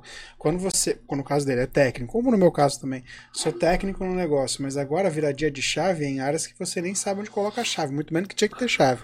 Então fudeu, agora tem que vira a chave, pera aí, onde? Bade tá assim, ó. Mas quer. Não, óbvio, eu sei. Então, é que, é que o, o lance é assim. Primeiro, nem todo mundo é empreendedor, Uhum. nem todo mundo vai empreender. E eu não tô nem falando de capacidade, porque obviamente tem pessoas que têm mais capacidade, menos capacidade, tem pessoas que são mais influenciadas pelo meio, outras são menos influenciadas pelo meio, que a gente sabe que os comportamentos que pesa mais é o meio, né? Então são pesso- pessoas que se influenciam mais, outras menos. Então nem todo mundo vai em- empreender, nem todo mundo quer, entendeu? Uhum, Então aí, aí tem isso. Você ainda vai perguntar de uma outra característica aí, que é, que é independência e autoconfiança. Era o último, Tá, cara. tá lá, tá lá ainda gua- Então, vai, guardadinha. Independência e autoconfiança. O que, que seria isso? Bom, independência é não depender dos outros o tempo inteiro. Aham. Então eu não faço só o que me manda, eu faço aquilo que eu quero fazer. Eu não faço só como tem que ser feito, eu faço também do jeito que eu quero fazer. Isso é comportamento empreendedor. Tem gente que, ah, é, que se sente mais confortável, mais fácil quando tem alguém orientando. Uhum. É um bichinho do empreendedor lá querer fazer do jeito dele. Entende? Então isso é ter independência. E autoconfiança é acreditar que é capaz. Então eu não sei, mas eu vou ter que eu sou capaz e eu vou dar um jeito. A independência, ela não, ela, ela é meio do ser humano, assim, a gente querer fazer do nosso jeito. Tem gente que arrega, entendeu? Tem gente que não tem ou coragem ou não tem motivação suficiente para fazer, mas a vontadinha do ser humano já nasce meio com a gente querer fazer do nosso jeito. Sabe, bebê é, engatinha para onde ele quer, você vira para outro lado, ele desvira e vai para onde ele quer. Você tá o bichinho da independência lá. Autoconfiança não. Autoconfiança é baseada em conhecimento. Então, a, a pesquisa mostra que um indivíduo autoconfiante, mais autoconfiante, é um cara que tem mais conhecimento sobre qualquer coisa, sobre dirigir. Primeira vez que você dirigiu era de um jeito. Hoje você dirige diferente. Uhum. Por quê? Porque você se sente tão autoconfiante. Por causa do conhecimento que você adquiriu ao longo do tempo. Então, Meu o conhecimento vem lendo. já. Anda sozinho. O seu também, com Também, certeza. praticamente. Porque a gente não pensa mais é. nisso, cara. A autoconfiança, é- ela vem com o tempo, entende? Então, quanto mais eu empreendo, mais eu me sinto autoconfiante para fazer. Mas veja, as duas coisas andam juntas. Eu tenho que querer, eu tenho que acreditar, isso é autoconfiança, eu tenho que ser independente para querer fazer do meu jeito. Isso está presente em todo mundo? Não. Então tem gente que se sente mais confortável fazendo do que jeito que os outros estão orientando sobre a tutela de alguém. Agora o empreendedor não, ele, ele enxerga lá na frente. Os objetivos dele são mais importantes do que o meio. E aí ele vai seguindo, e aí independência e autoconfiança, normalmente todos os estudos colocam ela por último, não é porque é menos importante, é porque todos os outros comportamentos, imagina, eu tenho meta, eu planejo, eu, eu busco informação, eu corro risco, eu persistendo. Eu posso me sentir autoconfiante? Sim. Eu vou ter independência mais desenvolvida? Sim, por conta dos outros comportamentos todos que estão ali juntos, entende? Mas aí começa lá na frente com você ser motivado por realizar, por querer alcançar algo que é importante mais para você do que para os outros. Aí o desafio empreendedor ele muda este que não necessariamente tem essa viradinha de chave? Não. Muito É. pelo contrário, ele faz essa pessoa perceber que aquilo talvez não seja de fato para ela. E que E ela vai beber em outras seja bom, fontes. né? Sem Sim, problema. tá tudo evitar que certo. ela Sem problema. entre numa roubada. Porque Isso se aí. empreender não é mole. Sem É. dúvida. Sem dúvida. Cara, impressionante. Deixa, eu- deixa eu. É que vocês vão falando, minha cabeça trabalha a milhão aqui, né? Que bom. É, tem, tem uma questão aí que você estava falando, por exemplo, principalmente sobre autoconfiança. E tudo isso eu tiro, obviamente, pela minha autoanálise. Né? Aham. É, o que me fez, ou o que me faz ainda me autoanalisar, é entender os outros e a reação dos outros com aquilo que eu faço. Uhum. Deu pra entender o que eu Sim. tô dizendo? Uhum. Talvez, cara, e eu enxergo isso também muito nas outras pessoas, é não ter ou conhecimento ou a consciência, voltar na palavra consciência, Uhum. desse tipo de ação. Por quê? Como é que eu me sinto autoconfiante fazendo o que eu faço? Eu apresento um projeto, a reação do cliente me diz se o que eu fiz foi eficiente ou não. Aham. Basicamente é assim a minha métrica. Óbvio que eu tô Sim. simplificando, né? Mas o teu feeling é muito importante. Sim, sim, óbvio que sim, mas esse feeling também ele vai sendo construído ao longo do tempo. Igual eu Sim, falei, são 15 experiência. anos, né? Aham. Então hoje, é, eu até tive um caso recente parecido assim que, que era sobre uma apresentação de um projeto grande que falou: não, vamos levar um esboço. Eu falei, negativo. Ou eu chego lá com o pé na porta, ou eu não Aham. apresento. E, cara, terminamos a apresentação, tipo, o cliente. Caraca, onde eu assino? eu assino? Vamos lá, sabe? Tipo, então Aham. assim. Só que isso é uma construção de. Cara, fiz aqui. Eu Uhum. sei que eu consigo causar esse impacto. Por quê? Porque eu notei a reação que o cara teve quando eu fiz desse jeito. Sim. Entre... E, e o inverso também vale. Sim. Entreguei. Hum, o cliente não gostou. Onde foi que eu errei aqui? E aí eu ter o feeling também de tipo. E sentindo aonde, que, aonde eu falhei. Aham. no próximo eu falar, não dá pra falhar de novo. E eu sinto que as pessoas não têm essa, essa autocrítica ou essa análise ou essa. Eles não despertam em si próprio essa percepção de querer entender. Como é que eu vou pôr agora que falhou aqui o raciocínio? Uhum. De querer entender como é que as ações dela refletem No outro. no outro pra quê? Porque eu acho que essa autoconfiança ela é reflexo Uhum. de quão, de quão bem é recebido aquilo que você tá pondo pras pessoas. Perfeito. Perfeito. Né? Então quando você fala assim, ah, o autoconhecimento, é, é, autoconfiança vem Do de conhecimento. conhecer, mais Aham. ou menos. Aham. Porque eu posso conhecer muito, mas Aham. posso não saber colocar e as pessoas podem não Se- receber o que eu tô pondo. Se Tá. E aí eu começo a falar, É. puta, peraí, eu Não, não, mas sou tão lá. bom nisso não. Se Na realidade pode ser um cara Sim, foda. mas vamos lá. Autoconfiança é baseada em conhecimento. E não conhecimento que deu certo. Entendeu? Eu, po eu acredito que vou dar conta de fazer isso aqui. Por quê? Cara, porque eu já errei duas vezes e dessas duas maneiras eu sei que eu não vou fazer e sei onde errei. Tô pronto para corrigir lá na frente. Sim. Então, quando eu digo a, a autoconfiança é baseada em conhecimento, conhecimento sobre si, conhecimento sobre as suas forças e fraquezas. Sim. Vai dar certo agora. Por quê? Porque eu já vou eliminar isso aqui que eu não consigo. Vou pedir ajuda de alguém, eu vou. Entende? Então, é, o que, que eu causo no outro? Eu já apresentei um projeto dessa maneira, foi top. Apresentei dessa outra maneira aqui, o- putz, os caras nem ligaram. Se eu me sinto autoconfiante para apresentar esse terceiro projeto, sim. Porque eu sei que daquele jeito lá que foi Não ruim, não vou fazer. Vou fazer mais desse outro jeito que deu certo. Sim. Então, é, é conhecimento sobre o que deu certo e o que deu errado. Uhum. Mas precisa ter essa percepção, senão não gera conhecimento. Não, mas, mas eu acho que esse é o ponto, assim, e eu ia colocar isso, né? Quando você tá, no caso de vocês que são consultores de pessoas que estão buscando um resultado, Aham. você precisa despertar nela a consciência de que ela precisa ter essa Exato. autoanálise Ah, sim. pra olhar pra esse cenário e dizer assim, cara, por Uhum. que, que não estão comprando contigo? Aham.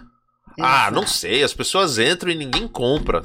Aham. Mas por quê? Você tá, tá, você tá olhando pra você mesmo e vendo como é que você tá atendendo o teu cliente, o que, você tá falando pro teu cliente. Aham. Porque Exato. é isso. Justamente. E a gente é? tem uma métrica que já começa do primeiro mês que a provoca ou provoca a se autoconhecer.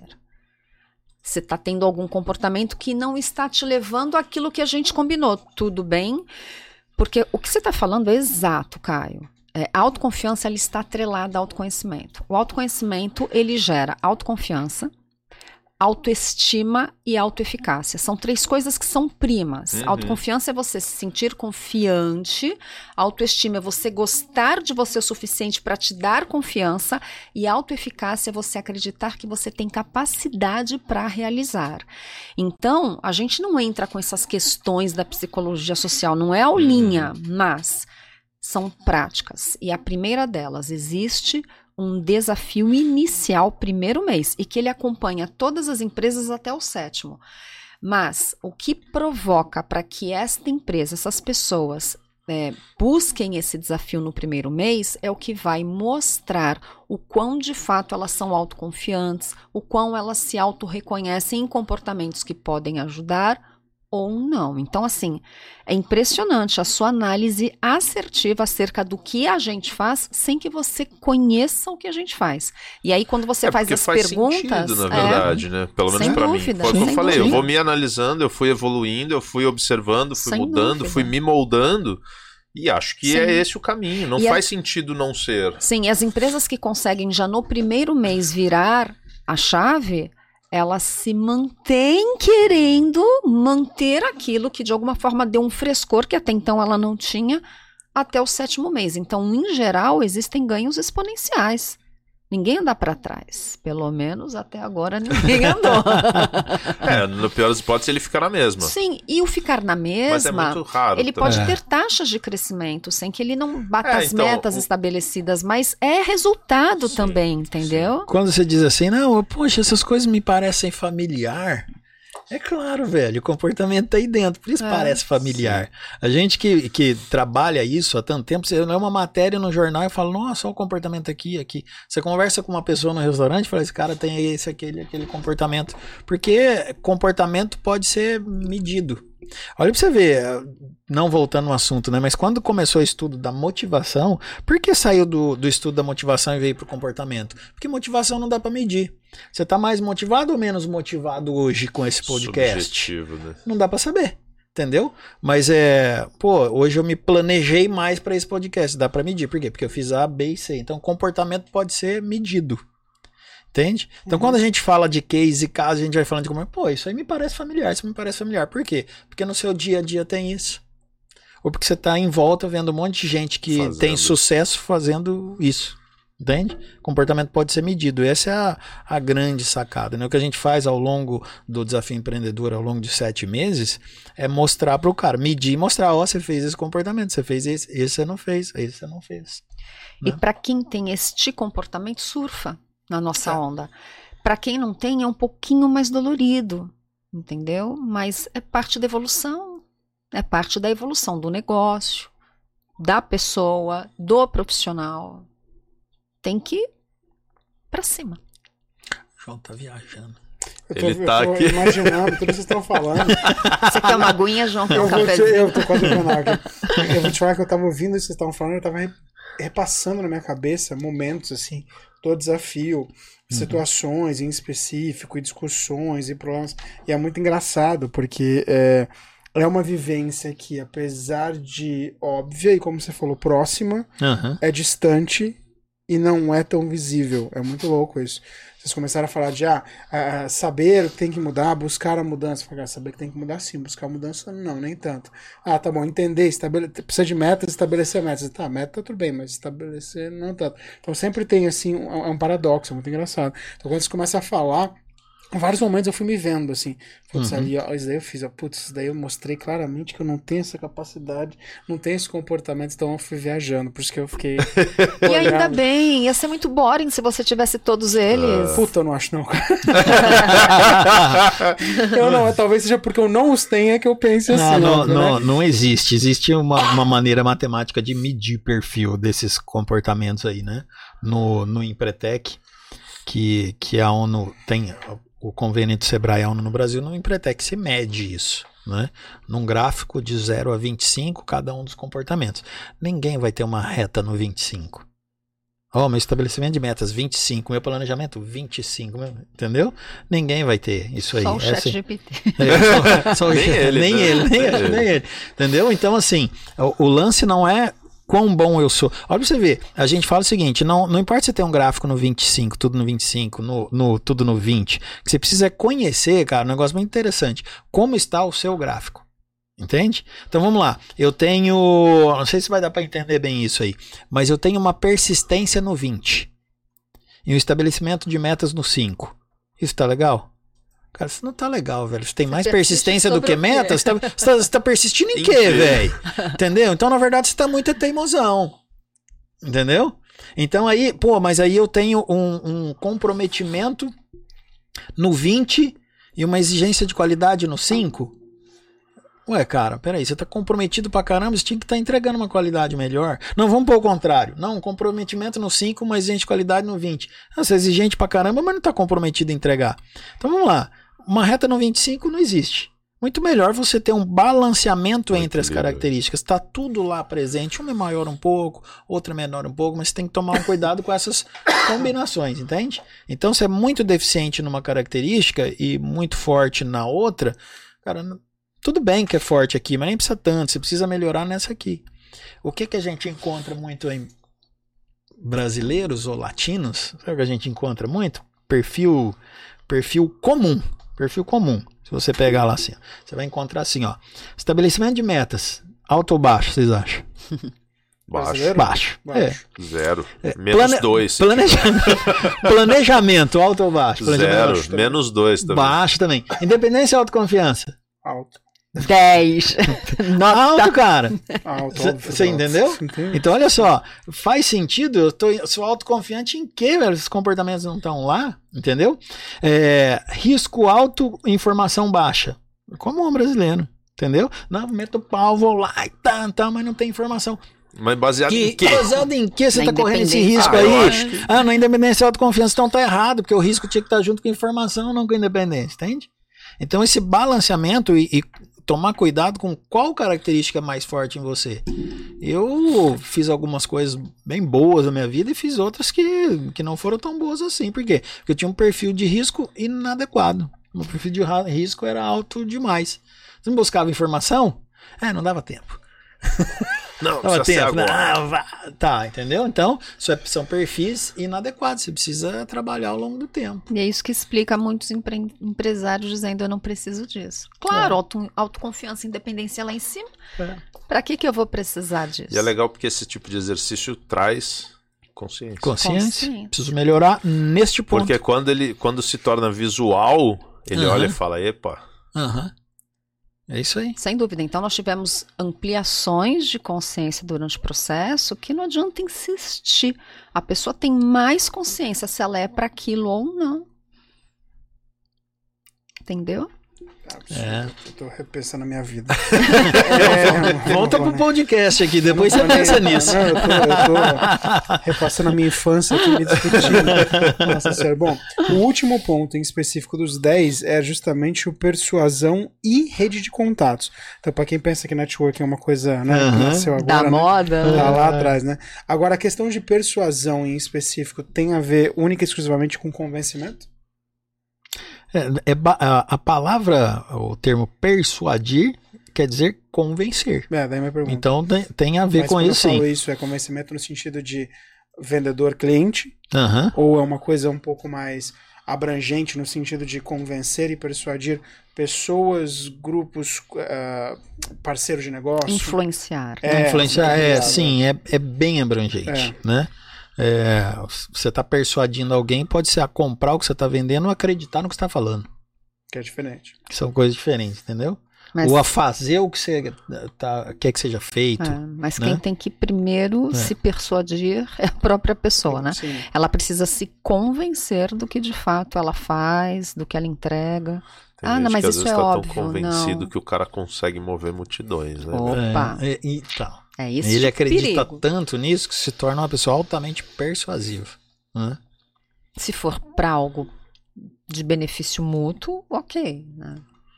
Eu, eu, eu atendi um cliente, inclusive me veio uma história de novo aqui. É, tem uma- eu acho que eu já até falei disso algumas vezes aqui. A gente tem, uma- tem uma lanchonete ali no uma lanchonete não, uma doceria no canal 4 chamada Sweet Tour. Ele é meu cliente, foi eu que fiz o projeto Linda, deles por lá. sinal. O Daniel, que é o dono, ele construiu uma história na cabeça dele pra fazer aquilo lá. Aham.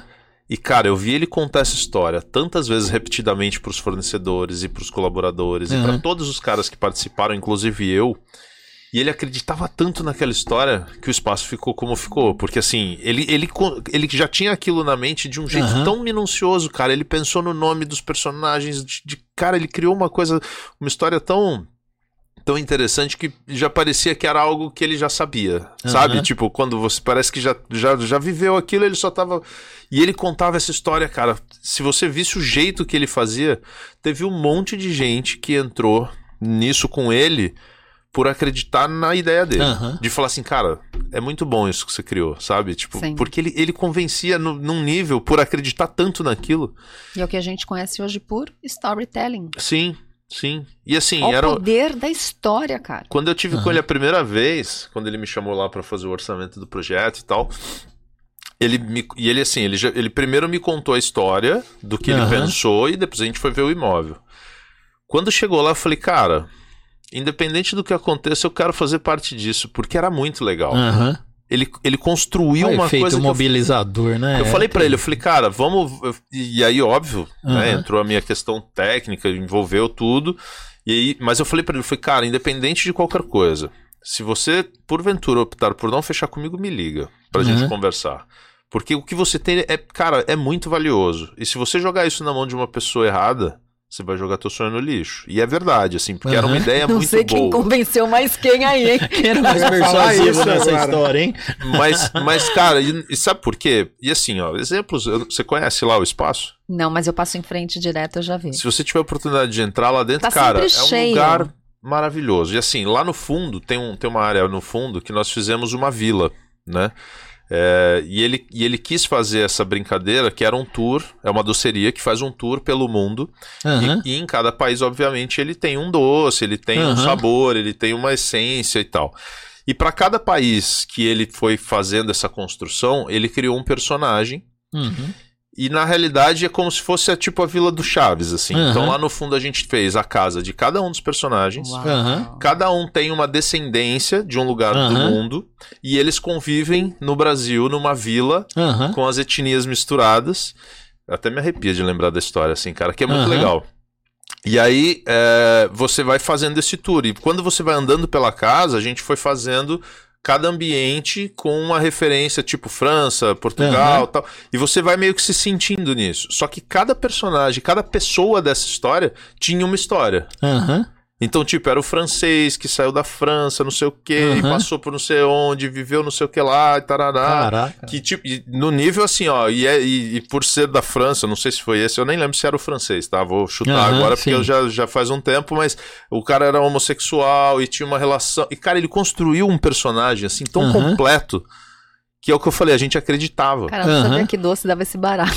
Meu, e, e assim, por isso que eu falei, só que ele fez uma coisa tão legal, assim, a proposta era tão interessante que eu falei, cara, isso precisa ser muito bem construído. Aham. Porque era quase uma experiência Walt Disney, sabe? Aham, sim. E aí foi onde eu falei, porque quando a gente conversou, ele virou e falou assim: não, porque aqui no fundo eu quero fazer a vila, mas ah, na cabeça dele inicialmente era tipo, eu vou pintar as casas no muro. Eu falei, cara, isso vai ficar parecendo pra escola. Aham, não. Não. E Aham. aí é onde eu falei, cuidado pra não dar isso na mão de- da pessoa errada. Aham. Porque a história é muito rica. Se você não fizer as pessoas sentirem essa história, Uhum. não vai rolar. E aí, Legal. óbvio, acabou fechando comigo, a gente fez o projeto e, cara. desse lugar que eu tô. um lugar- Respondido que é Aham. É persuasão, um lugar João. incrível, cara. É um lugar incrível. Como é que é o E nome? ficou incrível. Aham. Swiss Tour. Switch Tour. Não, precisa, a gente Legal. precisa puxar foto disso, porque Cara, eu, É, eu eu talvez até é conseguiria dentro. puxar aqui, Aham. porque eu tenho fotos de lá. É, Uhum. externamente você já vê uma casa rosa é, externamente é linda. muito É, bonito, exatamente. é. Mas assim, externamente, pelo menos pra mim, pode ser que eu esteja errado. Eu não consigo visualizar isso tudo que ele tá falando. Mas é porque a gente fez, é- é, como eu falei, você vai passando por lugares e Sim. vivendo momentos diferentes, né? Aham. Então você vai ver referências diferentes em cada um dos Então, lugares que olha a você for capacidade passando. de liderança desse empresário, porque ele é muito convencido do que ele quer, dos objetivos, do, do sonho dele, que se transformou em realidade. Sim, Ele foi buscar informações, foi buscar oportunidade, tomou decisão, provavelmente fez um planejamento, monitorou. É E isso. contratou uma galera pra realizar isso. Porque de tudo, assim, provavelmente ele teve um planejamento marca, sabe? financeiro. Tudo, tudo, tudo, tudo, tudo. Empreendedores Muito têm essa, essa capacidade de ser assim, visionários, né? Enxergar lá na frente. E eu o que falei querem. ele, eu falei, cara, eu não sei a como vai galera. ser o teu dia a dia. Mas se você conseguir continuar vendendo essa ideia e fazer isso chegar nas pessoas, você Aham. vai explodir, cara. Que legal. Porque, cara, de verdade, se vocês tiverem a oportunidade de estiverem por lá, passa lá. Hum. E Agora assim, você me convenceu. e, e assim, É, o doce, o doce. Não, já estamos com vontade de é, ir lá, ó, pô. você ter ideia, ele trouxe é, chefe da Le Cordon Bleu pra fazer os doces. Ai, que show. Aham. É um nível, cara, Aham. muito bom. assim. Nível, nível prêmio. É, Se você É, é próximo lá. do canal 6, não é? Na- o canal 4, Canal no- na, no- 4. na curva do Ah, é canal verdade, 4, perto do, curvinha. do hospital ali, Sim, esqueci o sim, nome do sim. hospital. Aham. Guilherme Alves. Guilherme Álvaro, um pouquinho, se eu não me engano, um pouquinho depois do, Sim, do Guilherme Álvaro. Aham. É, e assim, é uma proposta, e, e o que, que é legal? A gente criou esse ambiente, essa vila, que era onde ele queria que as pessoas também vivenciassem essa vila me- meio que italiana, com essa, né? E cara, lá fora é muito gostoso. Tem uma fonte. Ah, ela Aham. uhum. na diferença. Que legal. aí. Tá aqui, tá aqui. É, Você tem as casinhas ali, todas com as carinhas, sabe? De cada um dos lugares. Você bate Aham. o olho assim, você meio que já identifica. Aham. É, cê- cara, é, é muito legal, assim, o espaço é muito legal. Que É privilégio, legal. né, Caio, de poder vamos- ter Muito, participado. muito, muito. Eu tenho muito orgulho desse projeto, porque assim, óbvio, eu também tive que trabalhar pra caramba, assim, é um projeto difícil de fazer. Por isso que eu falei, se ele pusesse na mão de qualquer pessoa, a pessoa podia Sim. pegar a ideia e falar, Uhum. ah, tá bom, entregar um negócio Cara, eu fiz uma parede, puta é. pesquisa. Eu fui atrás de um monte de referências pra construir isso. Eu falei, cara, eu- quero que quando alguém entre aqui, nada precise ser dito. Ah, legal. Que você sinta os espaços, sabe? É, então, cara, foi uma construção Caramba. Legal. difícil, mas o resultado ficou muito legal. assim, Legal, é muito legal. legal. E é o que eu falei, o doce, que é o objeto principal também, ele, ele investiu bastante. assim, Aham. É muito bom, cara. É muito bom. Então, comprometimento, Top. qualidade com eficiência. Não, Não, não eu, tem jeito. que eu tô vendo as fotos, se você ali, aliás, você tá jogando, você tá fazendo uma puta propaganda, né? Ah, Mas tudo bem, mas não, mas é válida. eu tô é contando o válida. case do empreendedor. É claro que né, o projeto Não, tem mas o é seu lindo. valor. Se puder mas- jogar no Google depois, eu só joguei Switch Tour, que é um tour, né? Uma volta Sim. a doce. Doce. É, e eu até achei, aliás, precisa fazer a correção. Eu falei La Fontana di Firenze, não. É La Fontana del Desidere. É a, fonte, a fonte dos desejos. Achei, pô, é muito legal. Tem uns detalhes. Uma das frontarias azulejada parece ser portuguesa. Sim. sim. Imagino que foi Exato. é literalmente o que você conseguiu fazer. E as E é- imagens são lindas. Cara, e o mais legal é que quando você conversa, se vocês tiverem a oportunidade e o Daniel estiver lá, provavelmente ele, ele e pedir pra ele, Daniel, conta a história. Cara, ele Cara, ele faz. viaja, não, ele e ele faz o personagem. Ele faz a portuguesa. Ele, cara, ele é muito engraçado. Ele é muito. É muito legal. Que é muito legal. legal. Tô tentando chegar, só não achei o site dele pra poder ver as fotos. O Pelo WhatsApp Insta- eu achei, pelo o Insta você não Facebook. conseguiu? Eu acho alguns lampejos, assim. Eu vi muita foto. E é, aliás, esse é um Eu sinal pra se eu- você, não eu- pra ele. Não, é, eu o tenho que tem de gente lá. aqui no Google. Eu não sei se ele vai- também faz um pouco de não mostrar muito para as pessoas irem. Irem. Pode Aham. ser. Mas ah, o que no tem. Insta tem, ó. É, Aqui mas pra tem galera não já vai dar pra falando ver aqui. legal, É, né? Mas é. assim, tem Mas, a assim, vila, tem eu o. acho que outra coisa fala mais sobre isso. O que tem de gente que vai aqui no Google, tira foto do ambiente. Ah, tem Não muito. é a gente doce. fez bastante a, a parada do Instagramável, a preocupação com esse cenário estar. Nem Instagram, não, a pessoa nem aparece na foto. Ah, você diz só do. Tirar foto. o que tem gente, por exemplo, que tirou Também, foto da também. Fontana, Sim. que tirou foto da torneira, tá, tá sacanagem, da torneira, tirou foto do- da parede. Assim, é muita gente que eu tô vendo aqui, é um é um visual muito legal. Os Não, é doces é o concurso, eu não vou falar nada. É, é muito bacana isso. Bom, enfim, a gente teve algumas perguntas aqui, inclusive, a gente pediu até para vocês mandarem as perguntas e pediu para que mandassem justamente na caixinha de pergunta por um motivo só. Para você que não conhece o YouTube, dependendo da quantidade de, com- de comentários que a gente tem, eles sobem, eles somem, eles não voltam mais, eu não consigo voltar. Então a caixinha de perguntas está lá, a gente recebeu muita mensagem. Ah, a gente teve duas perguntas ali na caixinha em específico. Uma delas é do Alcemir Castro, achei o nome tão bonito, meio, meio Aham. mitológico, né? Alcemir, gostei pra caramba. Alcemir. Campo Alcemir Grande, Castro, bonito Mato pra caramba. Alcemir Castro, consultor empresarial, colocou assim: uma pergunta a vocês. Se o maior problema é liderar e gerenciar pessoas, como encontrar, selecionar e manter as pessoas certas em minha empresa? Fazendo desafio, não? Tá Vai ajudar, falar? vai ajudar bastante. O que vocês vão falar agora? Nossa, como encontrar, selecionar e. E manter as pessoas certas na minha empresa. Aham. Cara, encontrar não tem jeito. É, você vai ter que estar procurando sempre. Eu ouvi de um amigo, assim, que é, ele falou uma coisa bem interessante. Ele tava, tava gravando um podcast também, eu tava assistindo ele. Ele falou assim: é, se você encontra a pessoa certa, mas não tem a vaga, contrata. Bacana isso, é interessante? Você encontrou a pessoa, mas não tem a vaga, contrata. Dificilmente uma pessoa certa não se paga. Entendeu? Então, assim, traz pra dentro, o cara vai se pagar e seu quadro vai se reajustar. Se, vo- se você encontrou a pessoa errada e precisa, não contrata. Você já tá precisando, já não, Não, tem, você vai trazer um cara errado, velho, problema, que não, que né? não, entendeu? Nossa, não demais vai adiantar, velho. Você vai. eu falo são coisas tão óbvias, É, né? Mas cara, quando a entendeu? gente reflete, Sim. É. Cara, é. Então, então É assim, ó, como encontrar a pessoa certa, cara, você vai ter que estar tá procurando sempre. É através de agência de emprego, através de indicação, é através do primo de quem trabalha. Você tem que estar tá procurando sempre. As pessoas reclamam hoje que é muito difícil encontrar, mas não procuram, e aí vem para a segunda etapa aí que não cuida de quem está dentro. Entendeu? Treinar, a gente fala assim, cara, treinar, você precisa treinar. Aí você vai investir em treinamentos. Hoje tem Google, tem é, é, Instagram, tem TikTok tem YouTube, tem tudo, cara, para você treinar a tua equipe, tem livro, tem um monte de coisa. Mas o, o principal treinamento, no meu entender, é o seguinte: é o, o comecinho do podcast. Senta e conversa, faz junto, explica, mostra, fala pro cara se ele tá fazendo certo, parabeniza, elogia, entendeu? Essa Chama o cara. Reconhecimento. Reconhecimento. Chama o cara e fala assim: viu, cara, você é bom nisso aqui, mas isso aqui você precisa melhorar. Posiciona. Às vezes as pessoas não melhoram porque nem sabem que estão fazendo errado.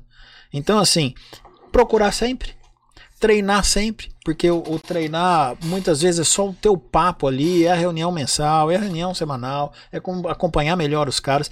Cara, é ter índice, ter métrica pros caras, entendeu? Você precisa vender tantos, precisa tantos clientes, precisa ser desse jeito, precisa conseguir fazer isso em tanto tempo. Oh, olha, você fazia em 10 minutos, agora você tá fazendo em 9, cara. Pô, parabéns, melhorou. Então, assim, cara, acompanhar, a métrica pro cara saber se ele tá melhorando ou não, né?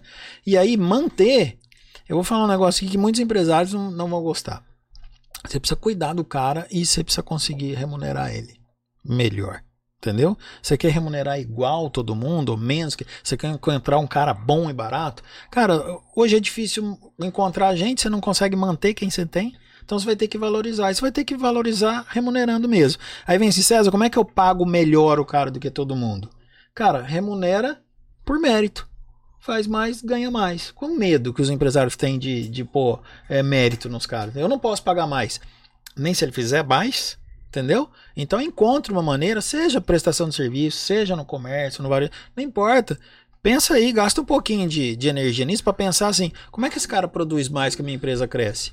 E aí atrela o cara a resultado. Você já ganha isso, não muda nada, beleza, parceiro? Não mudou nada. Continua amigo a mesma coisa, ganhando a mesma coisa, registrado pela mesma coisa. Mas é o seguinte: se você entregar esse resultadinho aqui a mais, eu te dou isso aqui a mais. Cara, essa é uma ótima maneira de reconhecer e remunerar melhor. E motivar. E motivar o cara, entendeu? Então parece muito simples, mas é, é o passo a passo do dia a dia. Talvez essa seja uma das humildes maneiras de responder essa pergunta aí do, do Alcemir. Deixa eu levantar a lebre antes de ir para a próxima, uhum. rapidinho, que tem a ver um pouquinho com o assunto. Eu estava com isso já segurando aqui para perguntar. É, eu vejo um certo tabu, e você começou o podcast falando sobre isso, né? As pessoas não gostam de falar de dinheiro. Uhum. Na visão de vocês, é, os funcionários têm que ter consciência de quanto a empresa tem que faturar? Sim. Porque os, os empresários têm medo de dizer para o funcionário demais, que a empresa demais. tem que faturar é. X, Y, Z, cê, porque cê ah, ele vai empre... achar que eu tô ganhando muito e blá blá blá. Cara, você tem uma empresa com 500 funcionários, todo mundo sabe o faturamento dela, uma empresa grande, é, assim, ó, você precisa ficar escondendo? Não. É necessário que todo mundo saiba? Talvez não, entendeu? Mas vamos lá. Na maioria das vezes, você tem pessoas chaves dentro da empresa e ninguém sabe nada. Então, assim, as pessoas que, precisa, que são relevantes, ou que são pessoas-chave, tem que saber quanto a empresa fatura. Eu tenho um casal que provavelmente está assistindo o podcast aí e fez desafio com a gente há um tempo atrás, e hoje eles estão, é, nesse momento, na Itália e vão passar lá por meses. E a empresa continua andando. E as pessoas-chave sabem exatamente quanto a empresa fatura, porque, entre outras coisas, eles recebem um percentual de lucro operacional. Sabem quanto a empresa fatura e quanto sobra. Porque sobre o que sobra, eles têm um pedaço disso para agirem de verdade com responsabilidade como donos. Agora vamos voltar um degrau atrás. Tem, tem muito empresário que a galera é, é, não se fala sobre quanto a empresa fatura, e sendo que a maioria já sabe. Eu, eu, a gente já fez, teve cliente, por exemplo, de centro automotivo. O cara tem quatro mecânicos e fala assim, cara, é, você sabe, seus mecânicos, você saber quanto a oficina fatura, você dividir, botar meta pra galera e premiar para eles fazerem mais. É, você acha que eu vou falar para eles quanto fatura? Eles já sabem. A OS é eles que assinam, velho. Eles que fazem o orçamento, eles já sabem. Só deixa essas coisas mais claras, entendeu? Então, assim, em alguns momentos é desnecessário é, que todo mundo saiba, vai ficar escondendo quando a empresa fatura, a maioria da galera já sabe. E você só tá perdendo por não tratar disso. Entendeu? Precisamos que a empresa cresça. E o funcionário fica lá. que, que é crescer? O que, que é crescer? Se você não né? Aí falou assim: ah, minha empresa fatura 100, precisamos chegar no 110. Beleza, galera? 110. e Então, é, mas- é 27,50 por semana, beleza? Bora lá. Mas Quanto eu, mais então, claro, melhor. Eu levantei essa lebre na realidade porque eu já tive em alguns momentos um pouco disso do tipo, ai, pô. E aí depois me caiu uma ficha que eu falei, cara, é o que vocês estão falando. Se eles não sabem qual é o normal, como é que eles vão saber o que é o a mais? Aham. E não dá pra falar, ah, a gente fatura 100%, vamos faturar 110? De, de que? De 110? Não. Qual é a métrica, né? Uhum. Então, se- eu, eu particularmente acho que os números são importantes, no- principalmente para equipe de vendas, que eu Sim. acho que é quem tem que ter as Sim. métricas para dizer. Até voltando naquilo que eu falei, né? Quando você entende quanto ele te custa, ele também tem que entender. Uhum.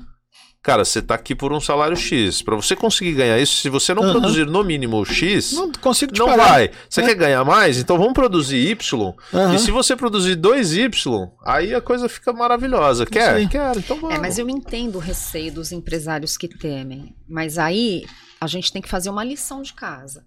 Então, assim, é, eles temem que, à medida que os colaboradores saibam, eles pleiteiem mais é, salários, salários melhores, enfim. Mas a questão é, qual é o seu critério também para promover? Então, se você tiver um critério muito claro, é o que você está dizendo, olha, você é contratado para fazer isso. É, se de fato você tiver uma responsabilidade X, né? Se eu for fazer uma expansão de cargo, então se eu te Uhum. colocar mais essa responsabilidade, eu consigo melhorar o seu salário. É, de repente tem uma necessidade técnica que ele não atende.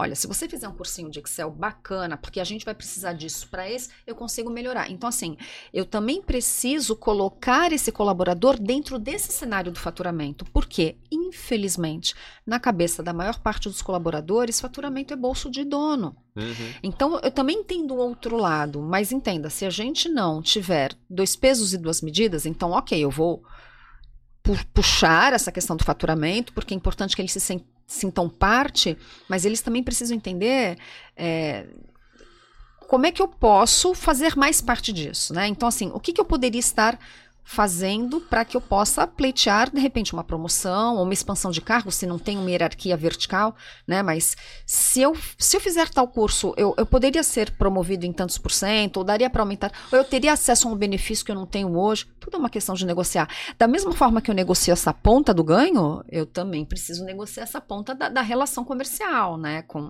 da relação, não digo comercial, é contratual com, Uhum. com o colaborador. Então, eu só tenho um pouco de receio disso. Porque. Bom, mas uma coisa é você dizer tama- quanto você lucra. Uma coisa é você dizer quanto a empresa fatura. Faz Mas uma na diferença. cabeça do colaborador, ele não sabe essa diferença, cara. Ah, eu tudo bem, mas aí, e aí eu acho que você tem uma certa razão de que eles precisam entender que, cara, se você só pagar as contas, tudo continua como está. Se a gente aumentar, a gente vai ter mais estrutura, a gente vai ter mais condição, a gente sim. vai ter uma equipe melhor, Mas a ele gente. quer sentir no bolso dele. Então, mas Não aí é tão onde entra a assim. comissão. Eu falando Mas de, eu- de vendas, É, né? eu acho que Óbvio, eu depende do tamanho do operação. negócio. Se você tem um negócio onde as relações são mais ali próximas e que as Uhum. pessoas participam mais diretamente dessa construção, eu acho que dá para É, ter um diálogo quando você tem assim. uma estrutura um pouco Se a gente maior, tem uma não estrutura dá. maior, É. gente, não funciona dessa forma. Sim, sim. É, tem, é, o que acontece é que assim, por esse receio, muitos empresários trancam e escondem tudo. Então é o que eu estava dizendo. Acho que em alguns casos não é necessário. Mas é, esse é o- receio o quê? De, de, de que ah, os, os- os colaboradores vão, ach- vão querer aumento e tal, e vão achar que eu ganho muito. É, essa é a razão pela qual muitos empresários Sim. escondem o faturamento. Sim. Na minha opinião, existem algumas é, informações ou de lucro, ou conforme é, eu nesse momento faço consultoria para uma, pra uma indústria, o pessoal de vendas, do administrativo, do financeiro, todo mundo conhece tudo, inclusive quanto sobra de lucro. A galera lá do processo produtivo, não. É, por quê? Porque a gente esconde deles? Não, porque é Não. desnecessário. Sim. Mas aí vamos lá, aí o pessoal do administrativo não vai pedir aumento e tal? Cara, se vai pedir ou não, Mas não é é, razão pra consciência. gente es- esconder. Mas é outra certo? consciência. Sim, né? com, com, com certeza. Ah, é. Então, Tá. é, então, é o que eu tô dizendo. Então, às vezes é desnecessário. A questão é que muita gente esconde os resultados e os números por conta disso. Agora, o- o- uma coisa que a Lara falou que é importante. Eu- eu- na época que eu estava em Goiânia e tinha uma concessionária de moto, um gerente falou assim: César, vou precisar demais de um aumento. Falei, é mesmo. Não vou falar o nome dele aqui. Porque aí ele falou assim: eu perguntei pra ele, mas por que você precisa do, do aumento? Porque eu vou casar. E as minhas Falei. contas vão ficar mais caras. E as minhas contas vão aumentar. Falei, legal, cara. A gente trabalha junto há quanto tempo? Ele veio de outra cidade, estava trabalhando comigo em Goiânia. Trabalhava comigo em outra empresa em Rio Verde. Aí eu falei, cara, e tá, mas aí na hora que você casar, o faturamento da, da concessionária vai aumentar. Nós vamos vender mais moto porque você vai casar? Entendeu? Falei, porque você é meu gerente, cara. Você ganha uma comissão sobre o faturamento do que a gente vende. É só vender mais. Entendeu? Então, assim, se você vai casar e vai precisar de mais dinheiro, então, cara, nós, nós, inclusive eu, nós precisamos vender mais para que a sua comissão seja maior. Entendeu? Mas você vai casar, não posso aumentar seu faturamento, cara, porque os custos são os mesmos. A não ser o seguinte: é, a gente pode dispensar um vendedor, aí você faz teu trabalho dele. E ganha Então, por dois. Você ganha por dois. Entendeu? Não, mas assim não dá. Falei, então, cara, essa conta não fecha. Entendeu? Mas veja, só é capaz de responder isso pro cara Se você se sabe. já tem mérito nisso aí. Ele já ganhava um salário e já ganhava comissionamento pelo resultado que ele entregava. Se ele ganha só por um valor fixo, e, né? Aí, o cara, aí você vai falar para ele assim, cara, como você resolve esse problema? Aí o dono da empresa vai falar assim, cara, não sei. Entende? Então, se existe mérito, se existe percentual, se existe variável conforme o mérito do cara, fica fácil Fica dele ganhar mais. mais. É só produzir mais. E aí tudo bem. Aí eu posso sentar com o cara e falar, cara, o que nós vamos fazer? E nós fizemos isso lá. A gente abriu o ponto de venda. Que a gente não tinha, que são pequenas lojas que não tem oficina, não tem nada, são só mostruários, Pra né? E a gente abriu mostruários, cara, pontos de venda. E ele geriu tudo e ele geriu tudo isso daí. E a gente fazia na época é, é, feiras de, é, aos domingos. Cara, e um domingo sim, domingo não, ele ia. Por quê? Precisava que o faturamento aumentasse para ele ganhar mais. Aumentou o faturamento, casou e teve filho e quis vender mais. E Entende? comprou a loja. e sabia quanto a loja faturava. Eu ia perguntar se a gente é demitido, mas, então, mas é legal Não, que ele não, tinha não. uma consciência boa também, né? Pra não levar isso pro lado né? negativo, né? Mas aí co- eu acho que É. o posicionamento dele em, em mostrar pro cara que pra que ele ganhe mais, não é só tipo me paga mais. Aham. É faça mais. Faça já mais o seu Facilita salário. metade É, do percurso. É isso aí. É, mas, mas mesmo assim, hoje tem muita gente, muito, muito trabalhador que ia falar, pô, tudo bem, mas e aí? Eu quero mais. Mas é, Não, mas é sai. o que ele falou. Não, se então, for é- um salário fixo, É, eu E aí ele Mas eu falo, né? muito legal, né? É, Porque é. você vê que tava trabalhado, a consciência dele não foi Aham, uma decisão. Pra ele aceitar essa mensagem, aham. não começou o aceite na hora que você falou. Então, Começou mas a isso é, é algo que é, é bom. Isso é algo construído, é falando. beleza? E que é construído e é aceito e você vai ter que sustentar. Não, mas tá, mas então, mas se não aumentar, então eu não fico. Você vai- aí tudo bem, você pode ceder agora, vai ceder na próxima? E na próxima, e na próxima, e na próxima. Entende? Agora você fala assim, não, beleza, vamos construir uma maneira de você ganhar mais aqui, que a resposta não foi não. A resposta foi, cara, do jeito que você tá falando não dá, mas o que, que a gente pode fazer aqui? Entende? Mas isso já tem que ser conceito. Agora, se, se na sua empresa, no seu negócio, ninguém. E, e não existe o conceito do mérito, Uhum. entendeu? Todo mundo ganha a mesma coisa, independente se o meu tamanho é 50, 100 ou 200, então tem algo errado lá. A empresa cresce, o dono cresce, a equipe não. Daqui a pouco o povo vai embora e fala assim: não consigo reter talentos. Mas o cara não sabe por quê. Entendeu? Por isso que eu acho que a equipe de venda, primeiro, óbvio, Opa. sempre tem que ter metas. E acho Ó. que bonificação a cada faixa de, de, ati- Perfeito. de- de meta que é atingida. Não tem jeito. Ponto. Precisa ter. Precisa ter. Ah, interessante. Bom, a, a última pergunta que a gente tem aqui é da Adriana Aparecida Tarossi.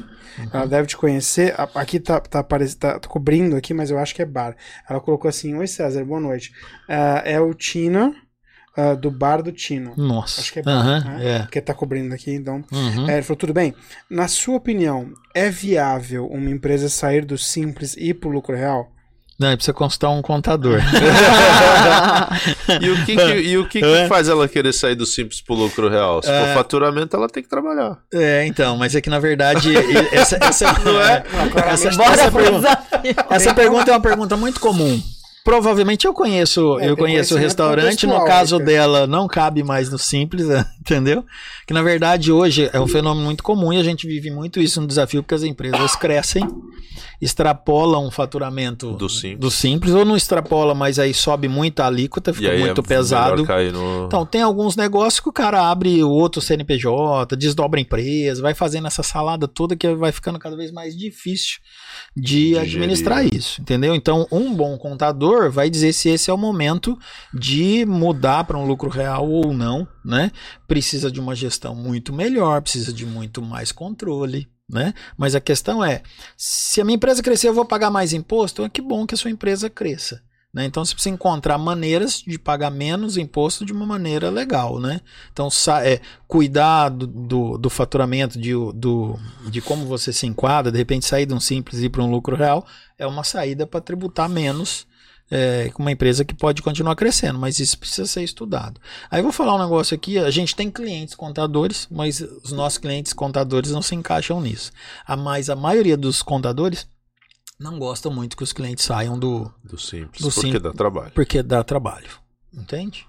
Mas bons contadores não se importam com isso, porque fazem um trabalho bacana até para quem está no simples, entendeu? Então a mudança não é tão grande assim.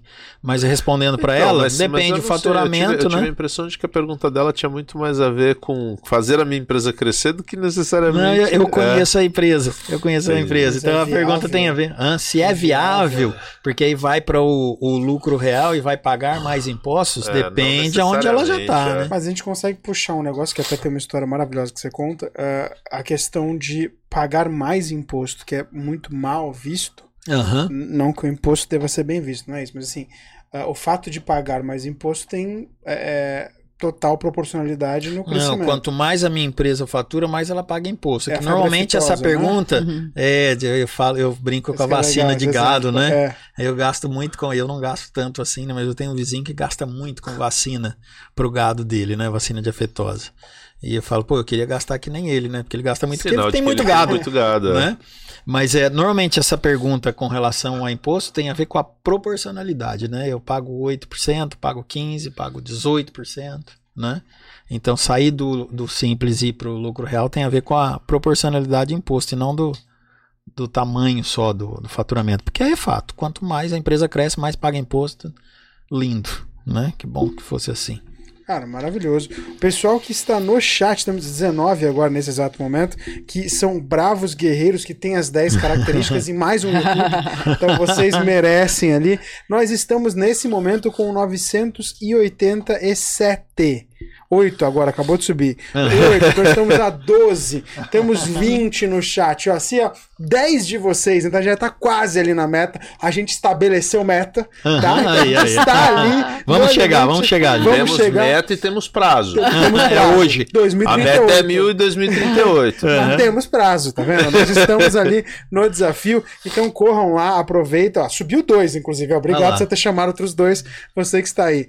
Ah, aproveita, tem até gente falando, ó, desafio empreendedor é sensacional. Desafio empreendedor é virada de chave na vida dos empresários. Ó. Um salve do Varejão IPA. Oh, caramba, hein? Santo Antônio de Posse. sei que é, aí. mas me senti abraçado. Santo Antônio de Posse. É, desafio empreendedor, mudar a forma de pensar e agir. Esse daqui foi comprado por vocês. Esse daqui ele conhece. César Henrique é fera. Abraço, Valmir, meu amigo. É, tem comentário também de alguns comentários que a gente foi fazendo aqui durante Aham. a, a conversa. É, fala Badinho, obrigado. Vadinho. É, parabéns, César 100%. Parabéns aos colegas, excelente conteúdo. Desafio empreendedor. Quando mudamos a forma de pensar e agir, os resultados positivos acontecem. Ó, Alcemir Hum, já, é, tá- já é pago, você já recebe, Alcemir. Para, não vai ganhar mais. Alcemir. Obrigado por estar aí, Alcemir. É, o, o Tato, Tato Martins colocou assim, sensacional. Parabéns a todos. César Henrique é incrível. Eu acho que você tem um fã-clube, ser sincero. Cara, o, Porque o- se o pessoal só tá falando de você, nada conta, mas ela é muito mais bonita, muito mais interessante que você. Você tá recebendo uma porrada de comentários, não é Cara, possível. O, o, o, o Tato, cara, de Limeira, o Tato, ele é consultor e treinador também, e ele É. treina Polícia Federal em Brasília, velho. Tá, Cara. desculpa, tá certo, tá. Fica tranquilo. Não é razão. interessante, tá. Você tem toda a razão, tá? Tu tem toda a Não razão. bloqueia meus pedidos de Shopee, não, tá? Eu tô nervoso agora. Que até aqui meio. Mas tem muito legal, muito comentário. Obviamente que eu não sei Uhum. até que ponto esse pessoal aqui é. é, como é que é o nome? Empreteco vira empreteco, Uhum. empreteco. Desafio Não, não temos, não vira- temos nome, cara. Porra, precisa ter um nome. Eu não né? tenho nome. Bola aí, Badi. Não, precisa ter um nome disso. Porque assim, eu não sei até que ponto esses daqui são ah, ex-alunos, Aham. né? Não sei. Uhum. ah, ah, colaboradores, consultores, porque assim, o pessoal. você aqui- conhece a gente porque já fez Desafio Empreendedor. Então, né? Se, se, se conhece a gente, que eu digo assim, falou alguma coisa do Desafio Já Empreendedor, sabe porque, do que se trata. Já porque passou por ele. É, porque né? tem um pessoal aqui, por exemplo, Anderson Jordão. Desafio Ah. Empreendedor é top demais, me ajudou muito e me ajuda até hoje. Então tem um pessoal que Duas, claramente... duas hamburguerias. O, o Jordão estava hoje na Band. Que bacana. É, porque ontem foi o dia do hambúrguer, né? Ele tem duas hamburguerias, uma em Olambra e outra em Campinas. Ele né? vai abrir uma em Santos agora? Mesmo que não abra delivery pro Perdendo Like, chegar tá, tá tudo bem. Por isso que a gente se compara, cara. Eu sou assim, característica eu tô assim. Dom Hamburgo chama hamburgueria. Hamburgo. É sensacional. É muito legal porque assim o pessoal tem um, um- um- não vou dizer tesão, mas assim, é literalmente uma paixão pelo Uhum. desafio. O pessoal colocando muito comentário aqui, Aham. elogiando, falando dos perfis, diferentes perfis. Por isso que é importante personalizar a cada estilo. Parabéns, pessoal. Excelentes conteúdos. O Desafio Empreendedor é top. Esse aqui foi o Alexandre Ramos. Consultor. O pessoal também tatua, né? Consultor. Eles também, também. lugar. É, Aham. Muita gente legal aqui elogiando. Então, gente, aproveitar, até porque já estamos batendo 2 horas e 33 de programa. Óbvio que a gente não vai embora até chegar nos mil, mas assim, tirando isso, aproveita então para mandar a mensagem que vocês quiserem. Fica à vontade, a câmera é de vocês. Aham. Se vocês quiserem Vai falar. lá, César, pro seu fã clube. Bom, meu fã clube, não, obrigado pelo pessoal que tá aí até agora. Obrigado os meninos aí pelo convite, Que né? isso. Muito bom, eu já tem Eu que algum tempo. agradeço pelo menino. A gente, a gente depois dos cabelos brancos, que é? são três aqui de cabelos brancos, né? Pois é. Hã? Então, a meninos cai, fica bem pra caramba, né? Mas é, é muito bom esse bate-papo. A gente sabe assim que esse, esse fenômeno de, de podcasts, isso é muito construtivo. Sim. A gente fala de, de comportamento empreendedor, de buscar informação, puta de um lugar, a gente sabe que isso vai ficar salvo aí. Isso vai gerar cortes, entendeu? Então muita gente acaba aprendendo alguma coisa. A gente diz que de uma palestra, de um curso, de um podcast ou de um. é, de um livro que você lê, quando você pensa uma coisa só e leva isso para você, isso muda alguma coisa, o resultado vai vir, porque resultado vem de mudança. É, eu gosto de dizer que os nossos resultados não vêm do que a gente sabe. O resultado vem do que a gente faz. Né? Então, quando a gente gera algum conhecimento, uma informação, e isso vira uma ação, uma atitude, cara, isso vai influenciar nos resultados lá. Então, duas horas e tanto aqui falando de empresa, de comportamento empreendedor, de mudança. Se alguém pensou alguma coisa, eu pensei. Porque a gente está conversando e pensando assim, poxa, isso aqui eu preciso dar uma melhorada, Meu né, cérebro cara? tava aqui, tava Né? Então eu já sei algumas coisas que eu vou, vou mudar por conta do papo. Então, obrigado para quem ficou até agora, para quem vai assistir depois. Obrigado de novo pelo convite. Obrigado pela, La- pela Lara tá aí com a gente, né? Nesse caminho representando o desafio empreendedor brilhantemente em Santos e região, né? E é show de bola. Precisando nós- e, e- e querendo, nós estamos aí. De novo. Eu não vou bater o recorde da Lara, porque não importa quantas vezes eu venha, se ela vem junto, vai estar sempre na frente. Ela já tá, ela já não tá três convidem ele programas. sem mim. Ela já tá três programas à sua frente. Não tem, não tem jeito. Então, assim, brigadão e parabéns pela, pela iniciativa aí, viu? Que é isso? Meninos, um prazer. Muito obrigada por essa oportunidade. César, você aqui com a gente. Que honra. Obrigado. É um aprendizado constante. E é isso aí, gente. Quem quer empreender, a minha sugestão é sempre essa: conheça, estude. Eu sempre falo, empreender não é para amador. Não é para amador. E aprendizado, como o César disse, né? Fazendo. Então, aprendizado se dá no movimento. Então, busque informação, esteja junto de pessoas que empreendem, porque o ecossistema de negócios faz toda a diferença. A gente se conheceu num ecossistema de negócios, né, meninos? Sim. Então, é isso aí. Tenha clareza sobre o que você quer e, se tiver dúvidas, esteja envolvido com pessoas que pensam negócios e vá buscar informação. E se de fato aquele bichinho te morde, acredite, é possível e, ainda que seja uma vida extremamente agitada, é uma delícia, né? Então fica aí a minha dica. Se você quer empreender, faça por onde. Isso aí. E se quiser melhorar, faça desafio Faça empreendedor. desafio Eu ia empreendedor. fazer, se desafie. Se desafio, desafio. Quer no melhorar? desafio empreendedor. Desafio empreendedor. Teu- O teu fã-clube tá tão movimentado que subir a hashtag agora. Eu juro que eu não tô mentindo. Juro Porque tá gravado. Segura a hashtag César no Shark Tank Brasil. Ah, eu Tá aqui, concordo, ó. E viu? o pior é o Rodrigones. Ai, Rodrigones, eu li o teu comentário. e você traiu a Lara, que era pra ter metido um Lara no, no Shark Tank primeiro. Aí, tá? Não, mas se o pessoal quiser se divertir, já que não, se o pessoal quiser se divertir, Aham. procura no, no YouTube aí, Em Frente às Feras. Ele tá se você. entregando. Não, tá de sacanagem. Cara. Não, acaba mais Shark, não, Shark Tank, Não. isso aí, desculpa, É desculpa. fichinha. Isso, Fichinha. não, vou perguntar Depois agora, você põe lá É Em que- Frente às Feras. É que o Rodrigones, o Rodrigones é o da Sonisa. Ah, é? É, É, Rodrigo, pesquisa lá Em Ele Frente já às Feras. vai. pesquisou, lembra que ele te falou? Te Os caras ficam meio encontrei. stalkeando aí Essa na internet, entendeu? Em frente Ah. às feras? Isso. O que, que é isso? Foi um reality show, Um assim? reality show em São Paulo. Rapaz, em frente às feras. E o Rodrigo já tinha Eu não acredito, cara. Não, Shark Tank, isso aí. Primeira temporada, episódio 10, ele tá sentado igual Apolinário, cara. Puta que pariu, não acredito, é o multiverso. Não, se ficar falando aí é fogo, né? Olha que. Não, eu vou. Agora toca o programa. Toca, Fica à vontade, dá o seu tchau aí. Bom, gente, não esqueça de seguir o arroba desses dois incríveis. É, arroba, Arroba oficina Lara. de gestão. Oficina de gestão. Arroba e Lara arroba Lara Matos. A Matos com dois T's. Não, vamos lá. Matos. Arroba cesarhenrique.oficial. E pode mandar mensagem, encher o saco, Pode, perguntar. pode. A gente Aqui, responde, ó. a gente responde. Tá aparecendo aqui pra vocês. Isso ó. aí. Tá aqui Mandar embaixo. print do. Em Frente às Feras, tudo certo. Pode, pode mandar frente em frente às feras. Cabelo pretinho, Tá pretinho. pertinho tá mesmo, tá pertinho mesmo. Mas só o fato de vocês terem entrado no pro... Cara, a gente tá muito mal, cara. Eles começam um programa com uma limusine branca. Descendo da limusine. Eu venho numa Bros. Nossa senhora, tô me sentindo. Bom, enquanto a galera não fizer o canal chegar a mil, não tem como Não tem como, não tem como, não tem como. Mas é, é- é- acabou, eu tava tão aqui apaixonado pela cena que eu nem ouvi você falando.